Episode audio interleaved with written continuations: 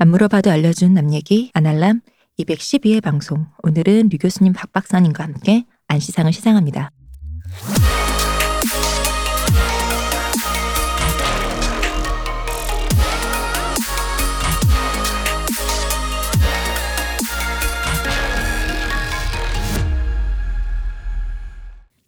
우리가 드디어 3부를 대망의 2021년을 3부로 시작했습니다. 자, 상줄 사람이 많으니 아니 많진 않아요. 시간이 없어서 그렇지. 바로 상으로 시상식 본상 시상식으로 가겠습니다. 저희가 본상 시상을 하기 전에 유 교수님이 급하게 드릴 말씀이 있다고 합니다. 아, 그 딴 게 아니라요. 별거 아니고요. 네. 제가 이제 어 지난번에 그 박 변호사님 나오셔가지고 면도랑 수염 얘기했잖아요. 네. 그 이제 들으면서 아 저기 저 동규가 뭔가 나한테 서운해서 지금 나를 1년 동안 안 부르는 것 같은데 우리 금금이 마음이 좀 풀리면 이제 나를 또 불러주면 또 내가 후원도 했으니 후원대회 부른 거지 오늘. 어, 그러니까 이렇게 불러주면 나가서 뭐 요 얘기 해야지 하고 이제 잠깐 생각했던 게 뭐냐면 제가 여러분들 아시다시피 좀 수염이 많잖아요. 네, 맞죠. 네, 아마 그때 우리가 언급도 했었잖아요. 음, 네. 잠깐만 그러면 네. 류 교수님은 면도를 언제부터 하셨어요? 저는 면도 처음에 한 게 초등학교 5학년이에요. 코수염. 네. 왜요? 5학년이 12살 아니야? 왜, 왜 웃어요? 어, 징그러워. 나, 아니, 나이 든 사람 관점에서 보면은, 어. 아이고, 5학년이구나 해서 유 교수의 개인사보다는 유 교수 부모님의 슬픔에 대해서 생각한 거죠. 그러니까 나- 애가 올망졸망 크는 걸 보는 게 육아의 즐거움인데, 아, 이렇게. 이제 12살이 저는 면도하고 단- 앉았어. 단 한 번도 올망졸망 했던 적이 없어요. 네. 아니야 어른이 보기에 어 얘가 이제 올망졸망인데 벌써 이렇게 시커매졌으면 약간 그런 거 있잖아요 아 이제 육아가 끝났나 아니야 근데 그런 느낌 있잖아 면도를 하고 이제 육아가 안 끝났어.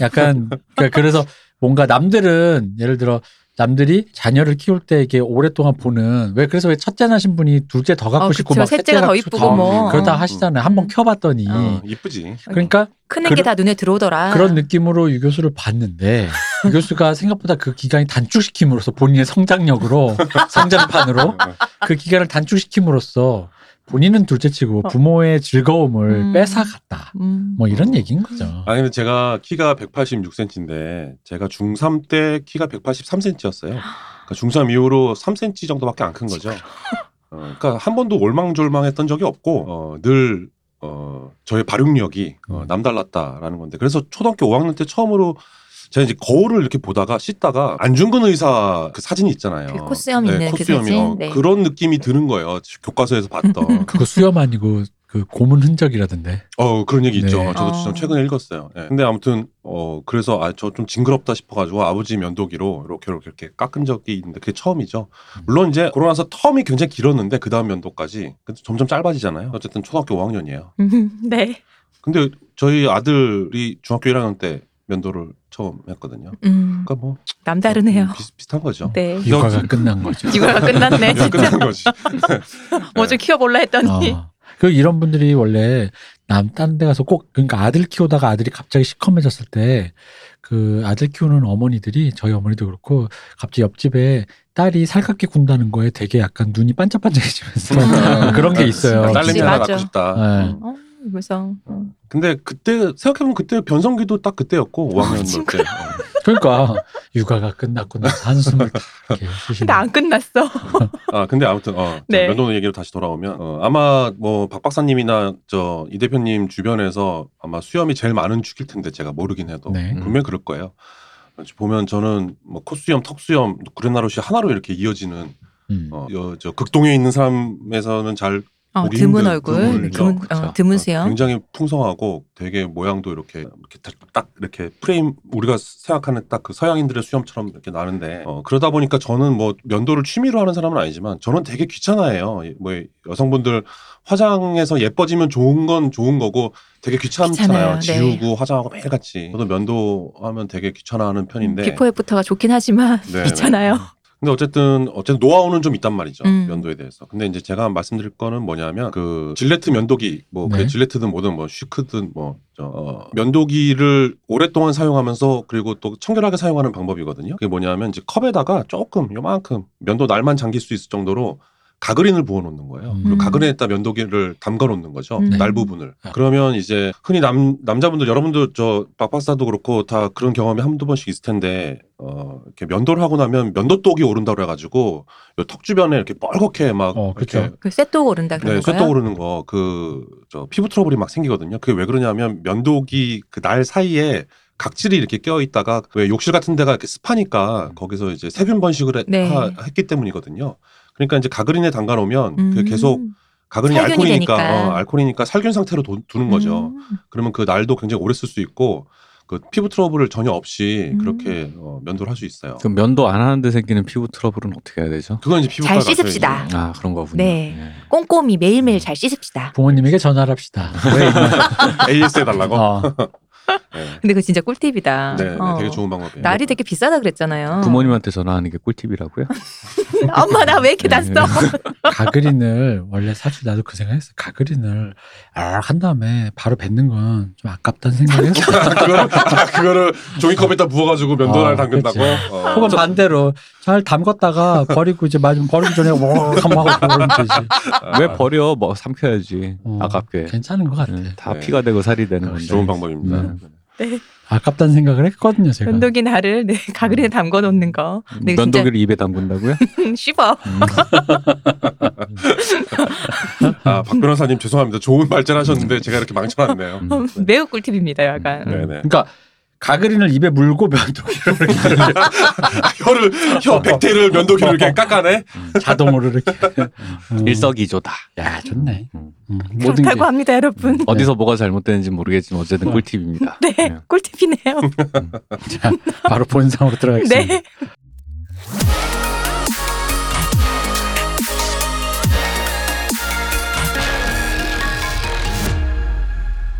자, 본상. 네. 저희가 올해 또 새로 신설된 상이 있어요. 사실 이거는 별도의 특집이 한번 있을 예정입니다. 네. 그 특집을 위한 밑밥, 음. 오프닝, 프롤로그, 다시 보니 선녀상. 음. 이 영화가 선녀였더라. 아, 원래는 아니었는데, 처음 봤을 때.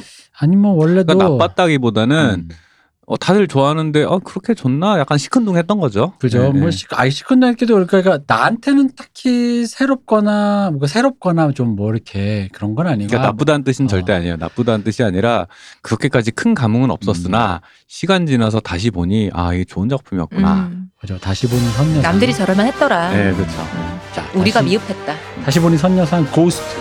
다시 보니 선녀 특집에 앞서서 수상자는 기생충. 축하드립니다. 아, 이미 상을 너무 쟁쟁한 상을 많이 받으셨지만 네. 이걸 타야 진정한 그 골든 완성인 거지. 어, 구룡청 인정. 그렇죠. 완성인 거죠. 민망하네요, 이게 약간 되게. 사람들이 끌어올랐을 때에서 한 소끔 식고 나서. 이제 거품이 식고 깊고 그래, 김이 그때 빠지고 바로 나서 그렇게 됐어. 다시 복귀해 보니까 좋더라라는 의미에서는 되게 좋은 상이 아닌가. 그럼요. 이 정도 듭니다. 상은 그러니까 이 상으로 타야 그 해에 그 뭐라 그러죠? 전체 다 휩쓰는 상 뭐라 그러죠? 그뭘 그랜드 슬램. 그렇죠. 그랜드 슬램. 진정한 그랜드 슬램인 음. 거죠. 아, 그랜드 슬래머가 되셨네요. 음. 뭐 깐- 원래 됐는데 깐느 다 타고 안시상 못하면 아니지. 아니, 깐, 이제야 된 거지. 깐느 탔지, 골든글러브 탔지, 아카데미 탔지, 그리고 안시상을 탔으니까 이 네 개가 이제 그랜드 슬램이 된 거죠. 그죠? 다시 보니 선녀. 축하드립니다, 봉준호 감독님. 음, 더 아, 그럼- 좋으시겠어? 음. 음. 자, 그 시나리오, 그러니까 스토리를 한번 생각을 해보면 그런 거죠. 그러니까 이 상을 주게 된 스토리를 말씀드린 건데 저희가 처음 봤을 때 아, 크게 감흥이 없었어요. 근데 이 감흥이 없었던 이유 중에는 이제 여러 가지가 있는데 뭐 저 개인적인 것만 조금 말씀드려 보면은 일단은 뭐 기존에 있던 봉준호 작품보다는 다른 작품이 훨씬 더 좋았다라는 지점이 좀 있었고 음. 어 그리고 저는 좀 약간 좀 그런 게 이게 제가 아쉬움을 느꼈던 지점이 상을 받은 지점이라고 저는 생각을 해요. 그게 뭐냐면 그 아까 앞에서도 얘기했지만 뭐 1세기의 뭐 변방의 뮤지션 뭐 이런 얘기도 했지만 그러니까 우리가 이제 1세기의 모든 걸 보고 자랐단 말이에요. 영화도 마찬가지예요. 이런 영화. 근데 여기서 말하는 이런 영화는 뭐냐면 하, 뭔가 좀 거대 담론이 있어. 여기서 같은 건 자본주의를 해부하는 거죠. 자본주의를 해부한다. 그리고 그것이 영화적으로 어떤 상징이 얼기설기 크, 구조와 상징이 들어가서 그 자본주의를 효과적으로 해부해서 잘 설득돼 설명이 되어 있어. 그런 시-. 시줄과 날줄로 엮은 명징하게 명- 직조된. 아. 네. 아 근데 저 이동진 씨 그 평 되게 조- 적절하고 나도. 좋은 평이었다고 네. 생각하거든요. 음. 근데 그 표현이 뭐가 그렇게 문제가 됐는지. 아니 참. 낯선 단어를 썼다 이거지. 그게 네. 뭐가 낯설어요. 네. 그렇대요. 이런 직조가- 안 되네요. 음, 그렇대요. 네. 아니 난 그럴 수는 있다고 생각하는데 예, 자만주입니다. 자만주. 자연스러운 만남을 추구한다고요. 네, 맞습니다. 아, 그 명진과 직조는 제가 면도하던 나이 때부터 쓰던 단어예요. 명징하게 직조된 면도날. 예. 아, 육아의 기쁨은 어디로 가고? 그러니까 어쨌든 예. 아, 그런 단어를 써. 하여튼 그이 대표님 말씀대로 그 사실은 그 명- 이제 이동 이동진 평론가가 이동진 예, 예, 죄송합니다. 빨간 안경 빨리 껴. 예, 예, 예.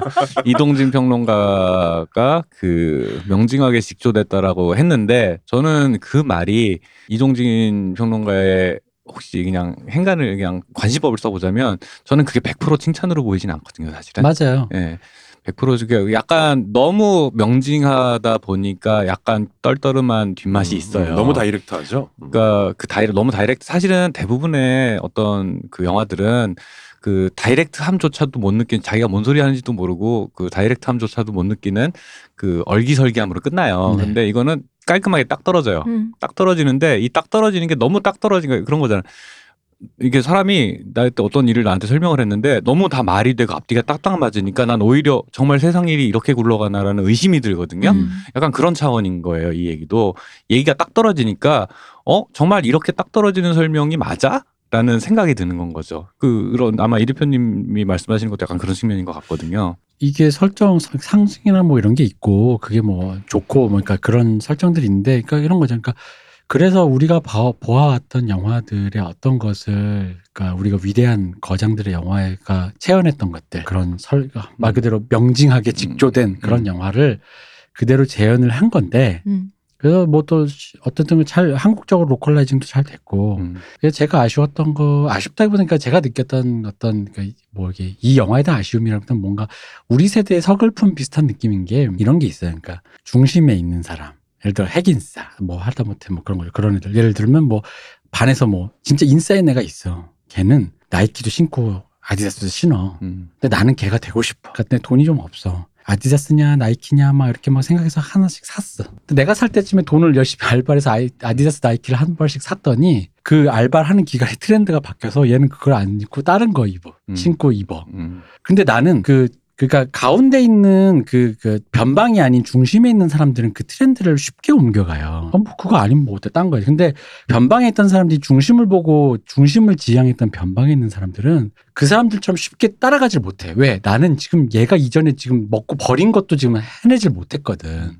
그러다 보니까 우연히 내 세대에 걸렸던 그 지점이 있으면 그걸 그대로 따라하는 것만도 나한테는 되게 큰 거예요. 근데 이제 그게 시대가 재밌는 게 유행이 돌고 그게 뭔가 트렌드가 바뀌고 뭔가 돌다 보면 그게 우연히 내가 방망이 깎는 노인이 30년째 방망이 깎다가 레트로 붐에 뭐 환경 친화적인 방망이가 유행할 수 있잖아요. 뭐 그렇게 해서 대박 터질 수 네이버 스토어에서 그 아마존의 그 호미처럼 호미가 그렇죠, 어, 호미처럼. 어, 그런 그러니까 것처럼. 음. 그런 거죠. 그러다 보니까 약간 그 제3세계 엘리트가 1세계를 지향했던 것이 이제 1세계가 어느 정도 그 대가 끊겼다랄까? 약간 이제 걔들이 이제 안 보고 더 이상 지나가 하지 않는 더. 이상 하지 않고 이제 안 보는 쪽에 가까운데 그거를 여기서 제3세계 지식인이 굉장히 정확하고 밀도 있고 거의 완성품. 그러니까 이건 리이슈가 아니다. 이쯤 되면 이건 오리지널이다. 음. 거의 차이 없다. 저 기타 좋아한다고 했지 않습니까? 기타에는 그런 게 많아요. 뭐 1960년대 모델을 리이슈했다. 음. 그래서 그 소리가 똑같네 아니냐 갖고 자기들끼리 싸운단 말이야. 근데 그래서 그것 때문에 가격이 뭐 똑같습니다. 정말 똑같아. 똑같은 부품을 썼습니다. 말하면서 가격이 천차만별로 나는데 가- 그런 느낌인 거죠. 어, 이거는 똑같아. 음. 그 심지어는 그 정도의 와- 똑같기만 한 게 그 정도의 완성도를 가졌어. 그러니까 그런 의미로 이걸 줬다라고 그러니까 그게 약간은 약간은 좀 이렇게 넘어가 버려 그러니까 비욘드라고 해야 될까 그 그걸 뛰어넘어 버릴 수도 있는데 어쨌든 그, 그 기생충이 그런 면에서 그 제 1세기의 어떤 인증을 받았다라는 측면이 있는 거죠. 그러다 보니까 이게 아까 박 박사 말한 명징하게 직조된 이 말이 완벽하게 칭찬으로만 안 들린다라는 말이 약간 그런 의미인 거예요. 음. 그러니까 어떤 우리가 알고 있는 것에 완벽하게 근데 그걸 그- 근데 여기서 이제 잠깐 좀 먼저 말씀드려야 되는데 지금 말씀드리게 되는 거는 우리가 얘기하는 게 아까 얘기했지만 철이나무처럼 이 드라마가 이 기생충이 철이나무 안 붙고 철이나무 어. 급이다. 뭐 있어야 되는 게 없고 막 이런 수준의 얘기가 어. 아니에요. 잘 만들었고 당연히 완성품 완성도가 굉장히 높고 훌륭한 작품이나 그러나 이제 나한테 감흥이 있고 그건 또 다른 문제잖아요. 음. 그러니까 내- 우리가 감흥을 느끼는 이유는 여러 가지가 있는데 그 여러 가지 이유 중에 이제 영화 사적으로 봤을 때 이게 어 제가 볼 때는 우리가 사실 봉준호 감독님이랑 저랑 한 10년 정도 터울이 차이가 나는데 네. 음. 거의 비슷한 어떤 영화를 보고, 보고 작품을 보고 이런 걸. 하고 싶다라는 걸 갖다 공유한 세대라고 저는 생각을 해요. 음. 그래서 우리가 자라서 공부하고 뭐 자기 경력을 쌓을 때 하고 싶었던 어떤 지향점에 다다른 건 맞아요. 음. 근데 그 지향점에 다다르려고 하고 보니까 사실은 세계는 또 바뀌었거든.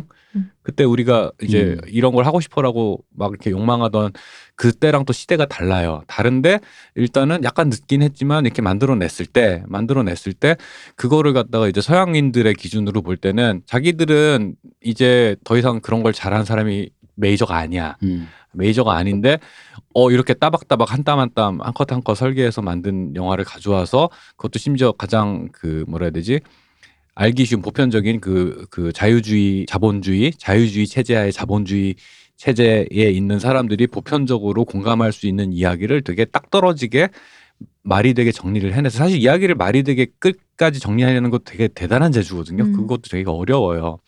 근데 해내, 해내니까 이게 그들 입장에서 볼 때 놀라운 건 거죠. 그러면서 새삼스럽게 예전에도 했던 얘기인 것 같은데 이제 동양을 배경으로 그런 이야기들 갖다 해내니까 신선한 거죠, 사실은. 음. 예. 그렇죠. 그러니까 극동아시아에서 갑자기 클래식 헐리우드의 영화가 나온 거예요. 음. 그 그러니까 클래식 보기에. 헐리우드도 있고 클래식 헐리우드적인 얘기 얘기 진행 거기에 이제 그런 상징이나 이런 걸 엮어나는 건 사실 유럽 arthouse의 어떤 네, 그런 그쵸. 거죠. 그러니까 안토니오니나 키에슬롭스키가 보여줬던 그 시대의 그, 그 어법들이 이제 거기 안에 그대로 막 쫙 들어가 있으니까 그 흔히 말하는 양놈들이 보기에 이거 그 이게 그렉이 와서 판소리를 하는데 이게 진짜 서편제인 거야. 음, 음, 음. 그렉이 어뭐 뭐 그래봤자 외국인이 서편제 해봤자 뭐 진짜 제대로 하겠어 했는데 어 어, 제대로 배웠는데? 제대로야 이거 음. 인간문화재급인 거야 실제로 엄청 음. 잘하는 그리고 거지. 심지어 자기화까지 해냈어. 어. 네. 그렇지. 약간 그런 관점이 있는 거죠. 그래서 영어로 창을 하는데. 네. 뭐 영어로 창을 하는데 진짜로 서편제인 거죠. 음. 그래서 그렇게 얘기하면 정말 훌륭한 거 맞아요. 이렇게 음. 표현하니까 말하니까 되게 힘- 힘- 훌륭하네. 음. 더 어, 훌륭하지. 어, 그러나 그게 이제 그런 이런저런 거 빼고 그런 이제 그런 사적 맥락 빼고선 작품만 딱 봤을 때 이게 첨본 거냐 음. 혹은 뭐 뭐 어우 너- 너무 놀랬어 뭐 이런 거냐 하면 그건 또 아니라는 건 거죠. 그리고 그게 이제 뭐 자본주의를 해부했다라고 하는 지점에서의 문제가 그 이제 사실 그런 음. 거에 저는 약간 좀 그게 피상적이라고 느꼈어요. 사실은 이- 네. 이, 상징이라든가 자본주의를 해부하는 이 내는 방식이라든가 지금 그게 피상적이고 이 피상적인 방식이 왜 피상적이냐면 실제로는 잘했는데 음. 피상적 느낀 이유는 바로 그게 원래 있던 거니까. 음. 그, 그런 방식으로 이미 많이 했으니까라는 생각이 있어서 그런 거고 그래서 이제 원래 이 상이 지금 다시 보니 선녀상이지 않습니까? 일단 상의 원래 취지로 돌아가자면 그래서 어쨌든 이 영화를 처음 봤을 때 와 되게 잘 만들었고 잘 했지만 너무 뭔가 제3세계 엘리트가 기존에 보아왔던 걸 완벽하게 자기화했다라는 거는 칭찬일 수도 있지만 그러니까 이 말 자체가 칭찬일 수도 있지만 뭔가 석연치 않은 그러니까 그게 음. 본인이 봉준호 감독님 본인이 좀 꼬아 들으시면은 기분 음. 나쁜 얘기일 수도 있단 말이에요. originality가 없다라고. 어, 뭐, 그, 뭐 그렇게 수 너무 있고 후려치면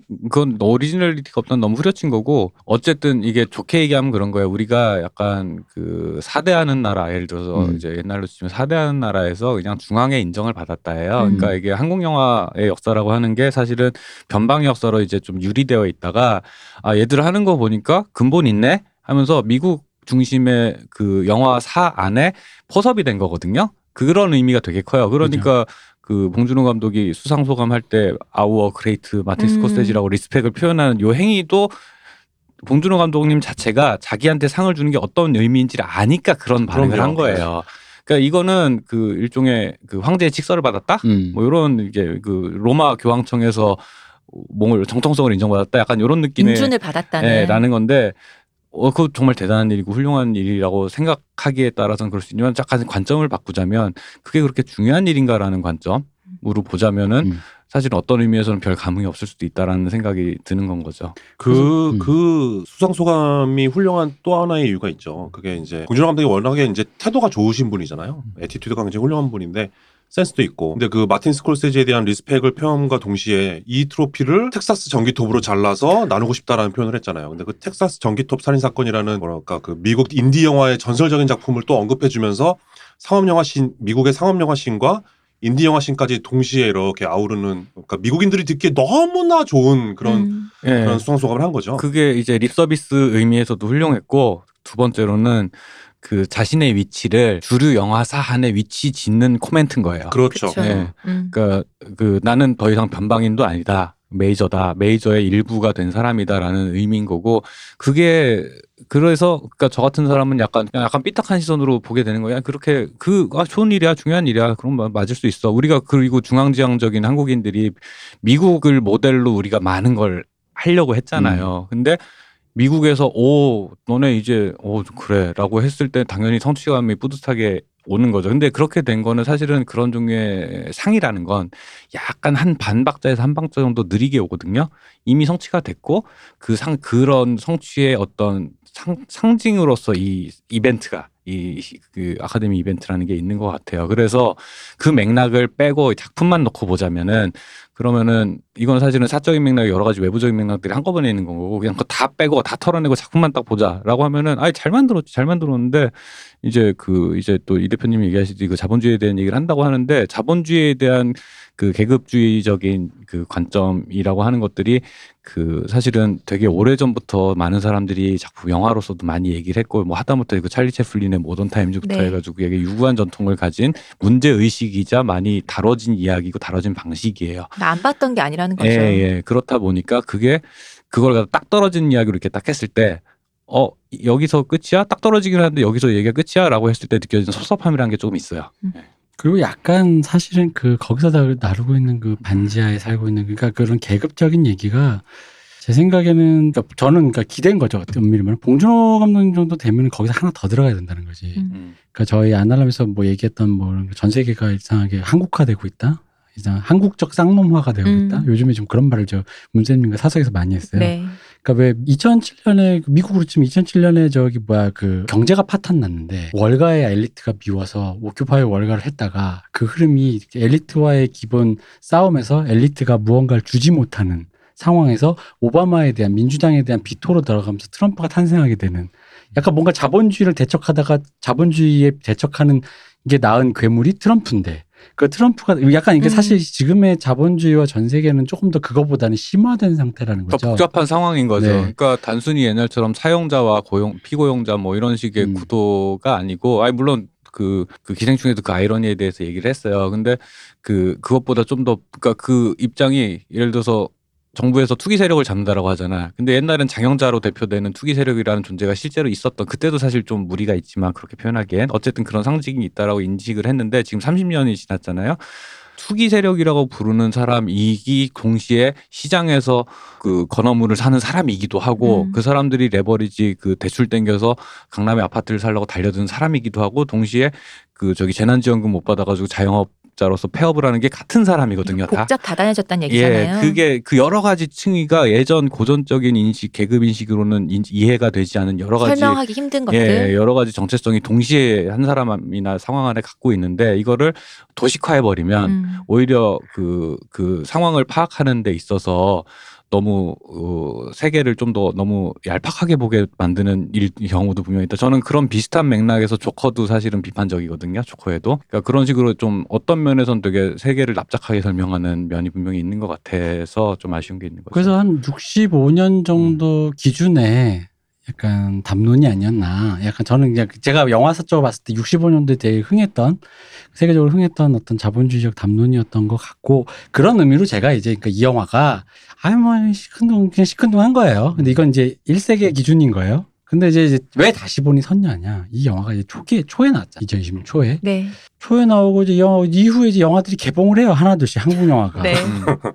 근데 그 다음에 영화를 개봉했더니 이제 수, 저희가 이제 뭐 정확하게 사실 개봉, 개봉 순서대로 본 건 아닌데 네. 음. 기생충을 보고 나서 백두산을 봤어 일단. 백두산을 봤어요. 그죠? 아까 백두산, 백두산 어, 우리 저 엊그제 얘기했죠. 네. 백두산을 보고 봤더니 어, 기생충이 진짜 좋은 작품인 거야. 음. 그러니까 한국에 이런 영화들이 많아야 돼. 어, 음. 일단 이런 영화가 많아야지 그 안에서 우리가 가타부타 뭐, 어. 뭐 잘했네 못했네를 얘기하는데 지금 아예 아예 그 뭐랄까 그러니까 아예 뭐랄까 잘했네 못했네 수준이 아니라 아예 뭐랄까 그러니까 아예 골을 안 갖추고 나온 예. 왜 너는 유치원에 오는데 옷을 안 입었어? 왜 엄마가 옷을 안 줬어? 아동학대인가? 약간 이런 느낌이 나는 이게 엄밀히 그런 애를 본 거야. 지금. 백두산은 골을 안 거쳤다기보다는 그냥 딱 골만 갖추고 있어. 그렇죠. 물론 그렇죠. 어. 이게 아, 왜냐면 내가 골을 안 갖췄다 생각한 게 뭐냐면 어. 그 애가 내복과 빤스는 입고 있었어. 예, 예, 그렇죠. 어, 어, 그런 근데 거야. 그게 옷의 단은 아니잖아. 아, 옷은 단 아니잖아. 네. 저 그랬어. 원복을 입고 와야 될 어. 거 아니냐. 조금 문제는 있지만 이게 학대라고 물어보자면 은 약간 좀 애매해. 뭐 오늘 이런- 얘가 이게 입고 이것만 입고 가고 싶다고 우겼을 수도 어, 있잖아. 그러니까. 어. 여름인데 뭐 음. 그러잖아. 엄마 나 이거 입고 가. 나 어, 아니야. 애가 가끔 그럴 때. 있거든요. 그럼요. 음. 애기들은 그럴 때가 있어요. 그래서 아 그러고 보니 기생충 진짜 좋은 제품이긴 했어요. 그래서 아, 비- 백두산 이거 뭐야 했는데 백두산 다음에 저희가 반도를 봤어요. 음. 반도를 딱 보고 나서 아 우리 시호님 좋아하는 강동원 또 나오는 거 우리 또 한번 봐줘야지 해서 봤어요. 음. 보고 나니까 아 백두산이 아동학대가 아니라는 게 발- 음. 밝혀진 거야. 그걸 입고 싶었구나. 그렇지. 어. 그래 나름 파티 하듯이. 어. 어. 그래 요거는 이해할 만한 한겨울에 구석도 있고. 반바지를 입고 싶다 네. 우겼구나. 그렇지 어. 애가 귀었으니 됐다 뭐 아, 이런 느낌이 있어. 어. 얘가 지금 눈밭에 맨발로 걸어와서 다 벗고 빤스만 입고 지금 이번 진짜 빤스만 입었어 맨발 겨울 음. 이거 아 이거 진짜 이거 그거 거기 큰일인데. 음. 이집 어. 부모는 진짜 선녀야. 음. 저집 부모 그 봉준호 감독님 그 집 부모로 대변되는 저 집 부모는 음. 애를 따뜻하게 마스크에 코로나에 대비한 음. 장갑까지 다 입혀서 보낸 건데 다만 아 이게 좀 이게 색깔이 음. 아 이게 우리가 지금 이런 얘기를 했었던 거지. 네, 근데 그렇지. 지금 색감이 위아래가 좀안 어. 맞네. 음. 이거 아, 요, 요즘 시대에 이렇게 이런 식으로 입히는 거는 약간 권위주의적이지 클래식하지 않나? 않나? 뭐 이런 식으로 어. 생각을 아 이왕 거지. 입힐 거면 좀 더 이쁘게 입힐 방법이 있는데라는 음. 생각을 하고 있었던 거지. 이렇게 입힐 거면 음. 아얘 조금만 시키면은 저기 뭐야 저기 서울대 갈 것 같은데 왜 왜 뭐 이런 느낌의 어. 그지. 고민인 거지. 근데 옷을 안 입고 내복 그냥 빤스만 입고 내가 있는데 음, 음. 아동학대는 아닌 걸로 확인됐지만 음, 어쨌든 학교는 매일 나와. 어. 음. 미감이 후루이하다 음, 음. 이런 얘기였다. 근데 이 진짜 아동학대가 발견된 거예요. 음. 빤스만 입고 와서 눈밭에 음. 아 이거 진짜 심각한데 음. 하, 이것 때문에 지금 우리가 또 이제 약간 열불이 났어 반도를 보고 음. 자 이건 심각하다. 그 다음에 이러고 이제 올해는 이렇게 끝날 줄 알았어요. 음. 그 정도도 끝날 줄 알았는데. 그죠. 근데 이제 다만 악에서 구하 소설 그 다음에 봤어요. 음. 또 이거는 이거는 아동을 유기했어. 음. 쓰레기집에다가. 이거는 학대의 문제가 아니야. 음. 우리 이거는- 마더애처럼 어, 일본 그쵸, 영 그쵸. 일본 드라마 애를 마더처럼 집에 가둬놓고 이상하게 키우고 있어. 음. 어. 이거는 지금 애를 지금 그러니까 지금 어쨌든 입에 담을 수 없는 상태인 거죠. 음. 그러니까 반도는 그래도 학교는 보내잖아. 음. 얘는 마스크하고 그냥 어, 학교는 홈스, 보냈는데. 홈스 쿨링이라고 막 말은 그럴싸하게 하는데 집에 갔더니 애가 그냥 가둬놓고 이상한 방식으로 키우고 있는 거야 애를. 음. 어 이거 이러면 안 되지. 음. 근데 이렇게 하다 보니까 얘를 보다 보니까 다만화까지 보니까 갑자기 앞에 막 뭐든 봤던 지금 우리 원래는 기생충이 반도 백두산 때문은 아니지만 어, 백두산에 비하면 사실 진짜 기생충 너무 근데 이제 이건 있습니다 여러분 기생충이 100층에 있다면 그 백두산은 한 3층에 있어요. 네. 근데 이제 그 다음에 갑자기 3층에서 지하 2층으로 떨어지는 거예요. 반도가. 음. 반, 그, 음. 그죠, 반도가. 그리고 이제 거기 지하 2층에서 지하 15층으로. 있는 줄도 몰랐다. 있는 줄도 몰랐죠. 지하 15층까지 온줄 몰랐지. 어, 어. 이거 뭐 멘트를 뚫고 갈 기세요. 근데 지하 15층까지 떨어진 거. 이게 낙차는 서로 달라요. 마치 무슨 기생충이 100층인데 그 밑에 바로 99층이 아니라는 거. 요거는 좀 그쵸. 알아주셨으면 음. 좋겠고. 그러니까 이게 그런 거 예를 들어서 뭐뭐 이런 말 할 수 있어요. 기생충이랑 그래도 그냥 그 어쨌든 어느 정도 작품성을 음. 의도하고 예술적 성취를 의도하고 만든 프로젝트랑 그 어쨌든 흥행만 노리고 흥행 그러니까 흥행만은 아니지만 흥행을 중심으로 사고한 그 산업 안에서 그 만들어진 작품이랑 작품은. 동일선상에서 비교할 수는 없으나 음. 그러나 어쨌든 어떤 작품이 나왔을 때꼴 가- 영화라는 매체로 그렇죠. 나왔잖아요. 매체 안에서 갖춰야 되는 어떤 꼴이라는 게 있는데 그래서 제가 어린애로 얘기했잖아요. 네. 애를 유치원에 보낼 거면 옷은 입혀야 되지 않습니까? 라는 얘기를 한 거예요. 그러니까 예를 들어서 애- 애- 오늘 뭐 뭐 할로윈이라서 재밌는 거 입혔다 뭐 이러면은 사실은 그냥 멀쩡하게 공부하러 간 애랑 똑같이 동일선상에 비교할 수는 없겠지. 음. 그러나 그러나 어쨌든 이건 뭐 신발 그 가시밭길이면 신발은 시켜서 보내야지라는 음. 거. 그래서 다만 이 어쨌든 지금 말씀하신 세 말씀드린 세 편의 영화는 저희가 다시 보니 선녀 특집으로 네. 다시 한번 돌아올 예정이고 다른 작품을 다시 보니 선녀로 만들어주는 작품들. 네. 음. 그러니까 앞에 전작을 전작 때문에 속을 끓이고 있었는데 그 다음 작품을 보니 아, 걔는 진짜 선녀였어. 그러니까 우리가. 기분이 다 백두산 보고 나서 아 이거 뭐 이래 이랬다가 반도 보고 나서 어 백두산 그래도 괜찮은 영화였네 이러고 반도를 보고 나서 기분이 안 좋다가 다만악을 보고 나서 반도 아, 정도면 뭐. 반도 정도는 그래. 아, 이거는 완전히 전 여친, 전 남친 서사 아닙니까? 네, 그래도 그, 걔가 괜찮았지, 뭐 이런 거? 네, 어? 그 그렇죠. 더 그런 갈수록 거 좋은 사람을 만나야 되는데. 때깔이나 예를 들어서 예고편에서 기대하게 만드는 요런 면들은 사실은 다만하기 제일 그럴싸해 맞아요. 보여요. 근데 막상 까보면 안 그래요. 전혀 안 그래요. 전 그래서 다만하기 굉장히 안 좋은 작품이라고 저는 생각을 해요. 그 뭔가 뭐 음. 어쨌든 따로 얘기를 하겠지만 그 작품 셋이 어쨌든 간에 저희 2020년에 저희들이 영화를 경험하는 그 경험을 음. 굉장히 좀 이색 적으로 만들었다. 음. 왜냐면 예전에 우리 그 아가씨 개봉하던 때 네. 곡성도 개봉했지 않습니까? 그러니까 그런 것처럼 아가씨 보는데 아 요런 그런데도 요런 아, 이렇게 페미니즘 얘기하는데 왜 본인의 변태적인 건 또 그건 잘 집어넣네 뭐 이러면서 음. 꽁시렁꽁시렁 될 수 있잖아. 그러다가 이제 또 뭐 이렇게 뭐 음. 이렇게 보고 아, 하고 싶은 거 하셨네, 이러면서. 곡성 보면서 뭐 이렇게 이럴 수도 있는데 이런 게 아니라 그러니까 요거 봤든 저거 봤든 이런 어떤 그런 이건 양식이라 좋고 이건 뭐 한식이라 좋고 이런 얘기가 아니라 아, 밥을 주니까 다행이다까지 차원으로 갔다는 거죠 지금 음. 2020년이. 어, 그러니까 그런 건 아니까 기생충 같은 경우에는 다만 기생충에서 하고자 하는 이야기나 그 다루는 방식이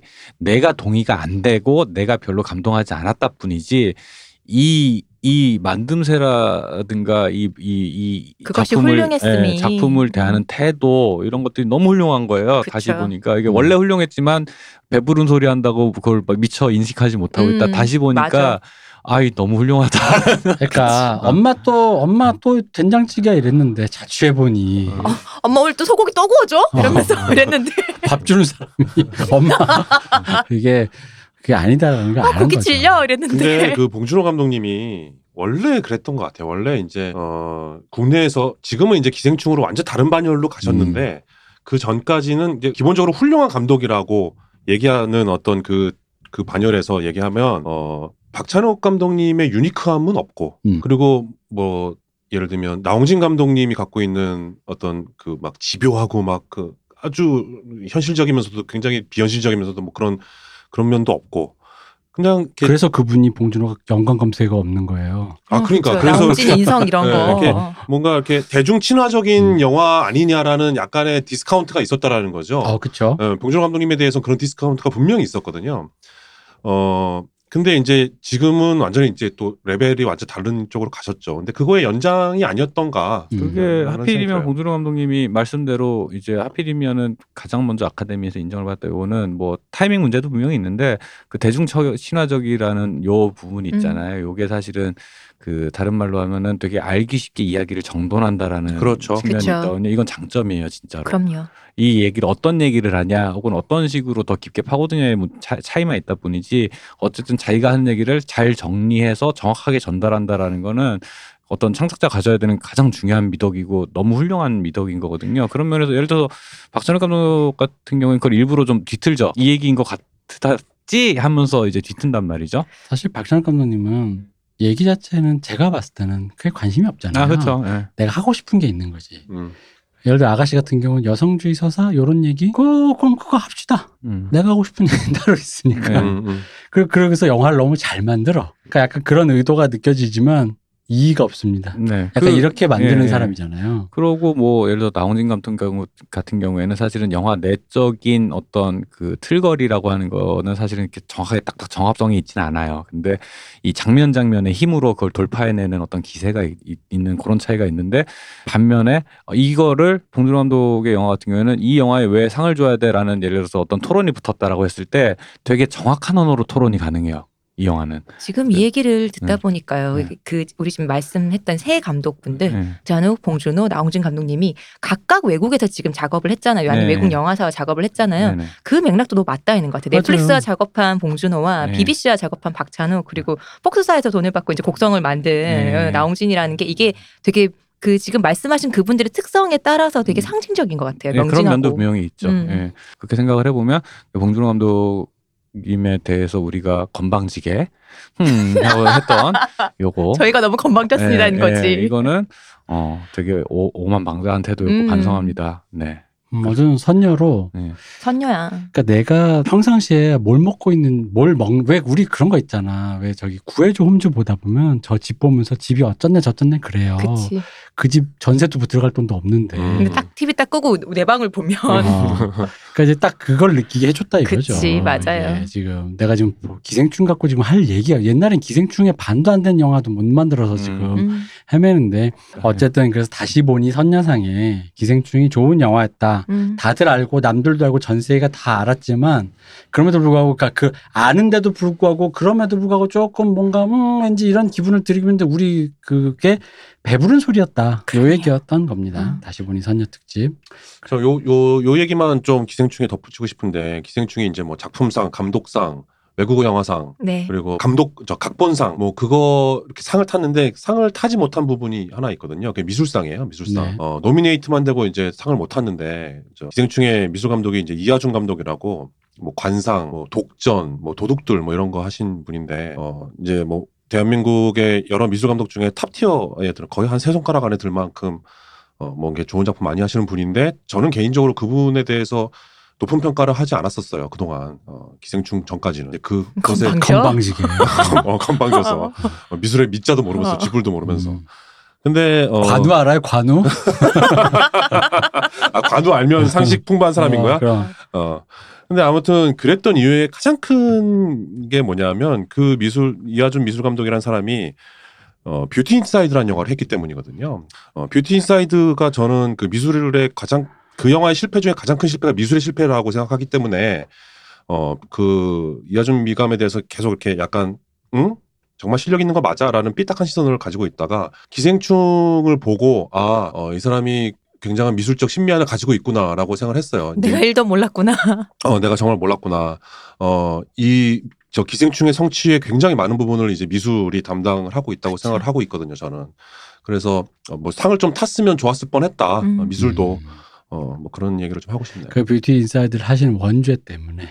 어, 그렇죠. 그건 사실 원죄에 가까워요. 네, 제 저희가 그 영화에 대해서 할 말이 많지만 오늘 음. 시간이 없어서 나중에 하죠, 그 네. 아니 뭐 나중에 왜 합니까? 네. 자, 뷰티 인사이드 뭐 그런 영화가 있었답니다. 네. 네. 자, 다시 보니 선녀 특집. 자, 다음 상황 가보겠습니다. 2020년에 올해 영화. 네. 뭐 올해 영화라서 그럼 또 방금 기생충 얘기한 그럼 기생충보다 더 다 나은 영화 가져왔다는 얘기냐? 아니 뭐 그런 게 아니라 여러분이 잘 안 보셨을. 음. 근데 기생- 참 좋았다. 음, 기생충 말고 좋은 영화들이 몇 개 있었는데 그 중에 음. 이제 저희 마음에 좀 들었던 거. 음. 그죠. 그래서. 기생충 여러분들이 다 봤잖아요, 지금. 그러니까 이제 또 좋은 영화 개봉했는데 코로나 때문에 극장도 못 가서 막 지나고 분명히 VOD 이런 데 올라와 있는데 몰라서 못본 음, 그런. 영화 두 편 준비해봤습니다. 셀린 시아마 감독님의 타오르는 여인의 초상 네. 그리고 크리스티앙 페촐트 감독의 트랜짓 정말 사실 타오르는 여인의 초상을 처음 봤을 때는 약간 그때 저녁에 컨디션 안 좋을 때 봐가지고 앞에 부분은 조금 힘들었어요. 그럼 그 두 영화가 작품상이에요? 안시상 네, 작품상? 네, 맞습니다. 네.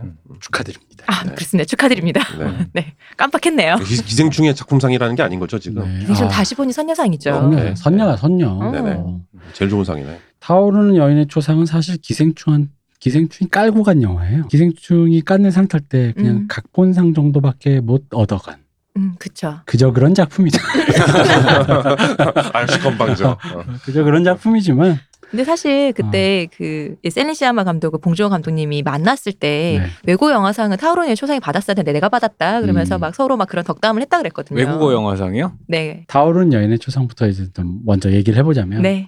기생충보단 못한 작품이지만 세계의 인정을 받지 못한 그저 시나리오 하나 좀 종이에 찌끄 잘 찌끄렸다 뭐 이렇게 상을 줬다 뭐 이런 겁니다. 근데 어쨌든 타오르는 여인의 초상을 보면은 좋았던 게 제가 이 영화를 그 그때 그래서 이제 그때 처음 봤던 감상은 사실은 이 영화 굉장히 뒷부분이 강렬하잖아요. 네. 강렬한, 뒤로 갈수록 막 네. 추동되죠. 강렬한 엔딩을 갖고 있다 보니까 아 약간 추체험적인 그런 영화라고 생각했어요. 그러니까 뭐냐면 아 이게 약간 안토니언이적인가? 어, 어. 나에게 체험을 하게 했다가 어. 마지막에 강, 그 체험이 사실 밑바탕이 되는 건 맞거든요. 왜냐면 설정상 인터넷도 심지어 책도 잘 없어. 씨, 18세기니까요. 어, 귀족, 아니 근데 심지어 귀족집인데 책도 잘 없어. 책도 잘 없는 그런 참, 그 뭐라 그러냐 그 낙도에 음. 그런 데 있는 귀족이 집에서 벌어진 얘기다 보니까 못 볼 것도 그, 그 따분함 속에서 사랑이 뭔지 등장 인물도 뭐 음. 메인은 딸랑 세 명이니까. 사랑도 모르던 주인공 여성이 사랑이라는 그 격정의 소용돌이에 들어가면서 마지막에 그 강렬한 엔딩으로 딱 끝나는 그런 얘기인데 제가 근데 다시 봤어요. 이거를 뭐랄까 오늘 안시상을 하기 위해서 좋더라.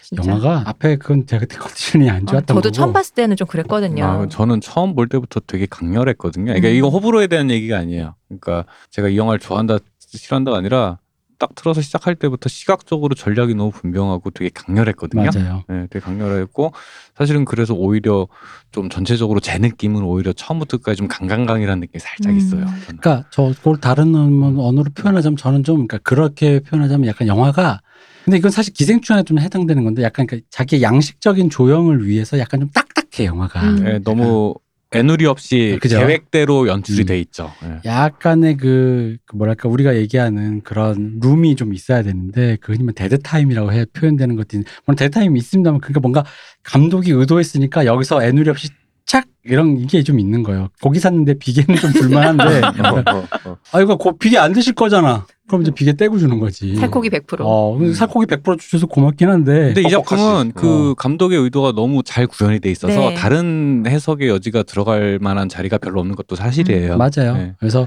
이 영화는 뭐 전형적인 페미니즘 영화고 음. 흔히 말하는 뭐 시선에 대한 영화고 네. 어, 이거는 뭐 시선에 대한 영화는 요 영화를 쭉 보시면은 시선 기준으로 보시면 뭐 사실 영화는 뭐 음. 그냥 쭉 그러니까 영화 전체 봅니다. 설계가 그 주인공들끼리 주고받는 시선 방향의 을 중심으로 설계가 돼 있는 게 의식하고 보면 누구나 보여요. 음. 그러니까 첫 등장했을 때 주인공이 그 그러니까 화가인 주인공이? 초상화를 어 하- 여자죠 여자 네. 화가인 주인공이 그 시집 갈 준비를 하고 있는 여자 주인공 엘로이즈. 어, 엘로이즈의 초상화를 그려주려 의뢰를 받고 그 외딴 섬에 그 저택으로 가죠. 그렇죠 출동을 해가지고 예 가, 가, 서 이렇게 출장 서비스로 어, 그림 그렇죠. 그리러. 아, 진짜 출장 서비스 그리는 귀족이니까 어. 그래서 이제 가, 가, 가다 보니까 그림을 그리는 사람과 그림의 그 대상 피사체가 되는 보통 사- 뮤즈라고 하는 그렇죠. 어떤 대상. 피사체가 되는 사람 사이에 보통은 이제 그림을 그리는 사람이 시선을 갖고 있고 대상이 되는 사람은 수- 수동적으로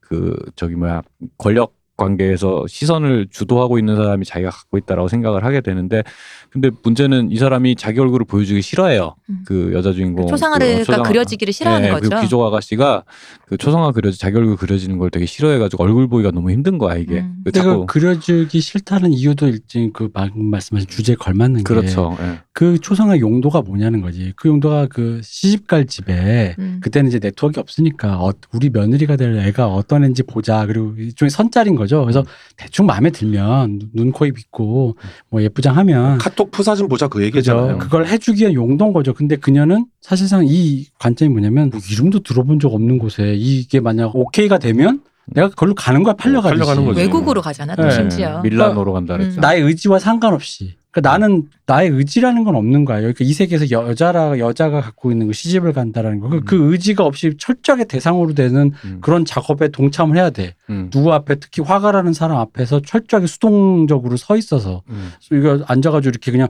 그 사람의 대상으로 그, 그 경험이 싫은 거죠. 음, 근데 그거는 뭐 이제 현실 감각 우리 21세기에 사는 우리의 입장에서도 생활인의 감각으로 봐도 되게 별로 그 기분 좋은 경험은 아닐 것 그죠. 같거든요. 근데 그 내가 원하지 않는 곳에 그 음. 내가 가야 되는데 그러기 위한 용도로서 철저하게 그 대상으로서만 맞아요. 이게 이- 되고 있는데 그 관계가 처음에 그래가지고 이제 얼굴을 안 보여주려고 그러니까 주인공이 살살 이렇게 고개를 돌려가면서 자꾸 얼굴을 보려는데 살살 또 피해요. 이렇게 각이 애매하게 이렇게 이렇게 돌려 돌려가고 자꾸 자기를 쳐다보니까 또 갑자기 휙 돌아보고 하는 음. 그럼 휙 돌아보는 순간에 그 장면이 있어요. 그 왜 처음 둘이 바닷가 갈때그이 네. 대표님이 좋아하는 장면은 싹 이제 뒷모습 쫓아가는데 그 로브가 싹 아, 벗겨지면서 후드가 금발머리하는 싹 이렇게 음. 예, 벗겨지면 그거에 이어지는 장면이 뭐가 있냐면은 그 바닷가 그, 그 절벽가에서 앞에서 둘이 측면 얼굴로 나란히 음. 있는데 네. 얼굴이 서로 얼굴이 앞으로 나오면 옆에 안쪽에 있는 사람 얼굴이 가려지잖아요. 더블이 된다. 예, 흔히 더블이. 된다고 하죠. 그게 그렇지. 들고 카메라랑 일직선상에 이렇게 예. 그렇게 해서 네. 들고 나고 들고 나고 하는데 갑자기 이렇게 여자 그 화가 주인공 얼굴이 싹 벗겨지고 나면은 얼굴에 화면 가득 그, 그 화가를 쳐다보는 고개를 휙 돌려가지고 쳐다보는 그 우리 엘로이즈 얼굴이? 얼굴이 확 나와요. 근데 그게 깜짝 놀랐거든요. 거기서 음. 사실은 보면은. 어 너도 그죠. 나를 보고 있었어? 어, 하는. 그런 약간 왜 훔쳐보다 갑자기 날 확 보면은 이렇게 화들짝하게 되잖아요. 그쵸. 그리고 심지어 자기가 그림 그리러 왔다는 의도를 또 숨겨야 돼. 음. 그러니까 이런 장면도 사실은 뒤로 가면서 이제 그 두 사람이 서로 이해를 하면서 시- 그 화가의 화가인 주인공에게 이 시선의 권력이 있는 줄 알았는데 실은 아니다라는 걸 나중에도 얘기하지만 대사로도 하고요. 하지만 초반에 그 장면에서도 실은 네가 나를 관찰하고 있기 때문에 네가 주도권을 쥔것 같지만 실은 그렇지 않아라는 나도 거 너를 보고 있었어. 어, 그거를 사실 암시하는 장면이 또 이, 이, 이로서 기능을 되게 별거 아닌 장면인데 되게 강력하더라고요. 처음 봤을 때는 음. 영화가 좀 딱딱하게 찍어져서 그런지 좀 지루했었어요 앞부분이. 아. 어 저는 그런 면이 있었거든요. 네, 그럴 두- 수 있죠. 음. 근데 이제 이거 하려고 또 보면서 이걸 세 번을 봤는데 두 어, 번째 많이 세 번째 볼. 때는 안 그랬거든요. 예, 그런 그런 꼼꼼하게 이제 알고 보니까. 예, 그런 꼼꼼하게 연출된 장면들이 구석구석 음 맞아요. 한 컷도 안 버리고 있어서 그죠. 그러니까 네. 이제 그런 초상화를 그려준다. 근데 그리는 거 거기서 이제 화가가 여자인 것도 되게 의미심장한 거잖아요. 음, 음. 그래서 원래는 남성. 그래서 그 나중에 보면 왜 아버지 이름을 그쵸. 하잖아요. 네, 그. 당시 여성 화가들이나 여성 문인들이 주로 그렇게 했잖아요. 음, 음. 남편이나 아버지 이름을 출품을 하는데 여성 화가가 왔음에도 불구하고 이 시선이 이미 그 음. 시선이 기본적으로 대상화 여성이 그냥 대상이 되고만 음. 맞는 어떤 그런 것에 그 우리 화가인 우리 마리안느 화가도 자기도 모르게 그러고 있었다는 거죠. 그쵸. 음. 근데 어. 그걸 느끼게 되는 거죠. 엘로이즈가 나를 쳐다봄으로 인해서 아 나조차도 남성의 시선을 음. 혹은 남성의 시선이라는 게 좀 편협하다 생각하면 뭔가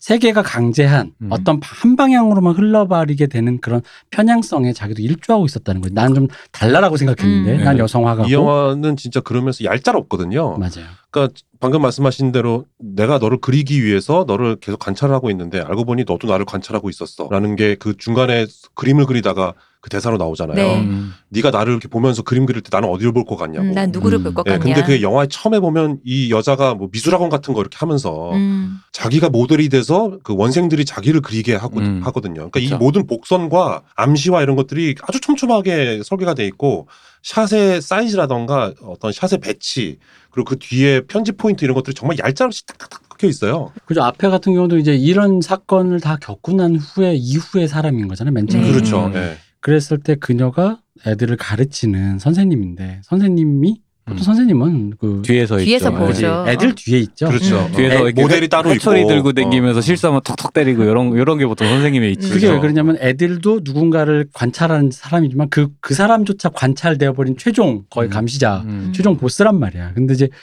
스스로 대상이 돼서 음.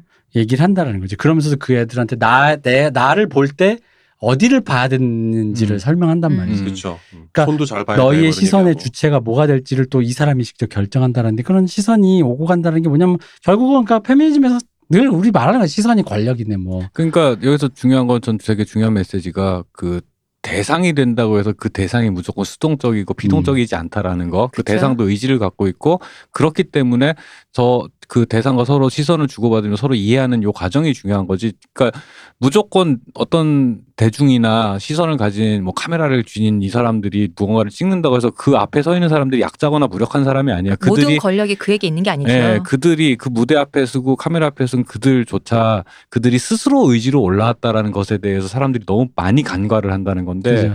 이 타오른 여인의 초상 같은 경우에는 그 지점을 너무 핵- 잘, 잘 찔렀어요. 음. 잘 저기 건드려서 영화 이야기로서 너무 잘 구현을 해놨어요. 왜냐면 우리나라에서도 이제 여성 서사 나올 때 기존에 이제 뭐 어떤 모 사진 작가나 뭐 이런 얘기 하다 보면 그 앞에 섰던 연예인들과 같이 얘기하다 보면 그 이제 당연히 대상이 됐다라는 게 그 시선이 이 권력 구조를 얘기하다 보니까 좀 단선적으로 얘기하다 보면 찍는 사람을 좀 뭐랄까 좀 나쁜 사람 착취하는 사람. 어, 착취하는 사람 이렇게 좀 묘사를 하다 보니까 마치 그 앞에 서 있는 사람이 그럼 되게 일방적 피해자 있죠. 되게 정물인 어, 것처럼. 순수한 영혼인데 네. 착취당하고 피해자인 음. 것처럼. 이 작가가 살살 꼬드기는 거 가스라이팅 해가지고 아이 좋은 게 좋은 거고 막 음. 이렇게 했을 것처럼 묘사를 한다는 거지. 근데 그게 아니라 네가 100을 주면 내가 500을 줄게. 어 하는. 그러니까 제가 늘 얘기하는 게 앞에서는 그녀들의 욕망이라는 것도 있다는 거죠. 음. 내가 이걸 통해서 뭘 가져가겠어, 뭐가 되고 싶어, 어떻게 찍히고 어떻게 보이고 싶어하는 그녀들의 욕망이라는 것도 있는데 그녀들의 욕망으로서의 그 주체를 인정을 안 해버리면 음. 정말 그거야말로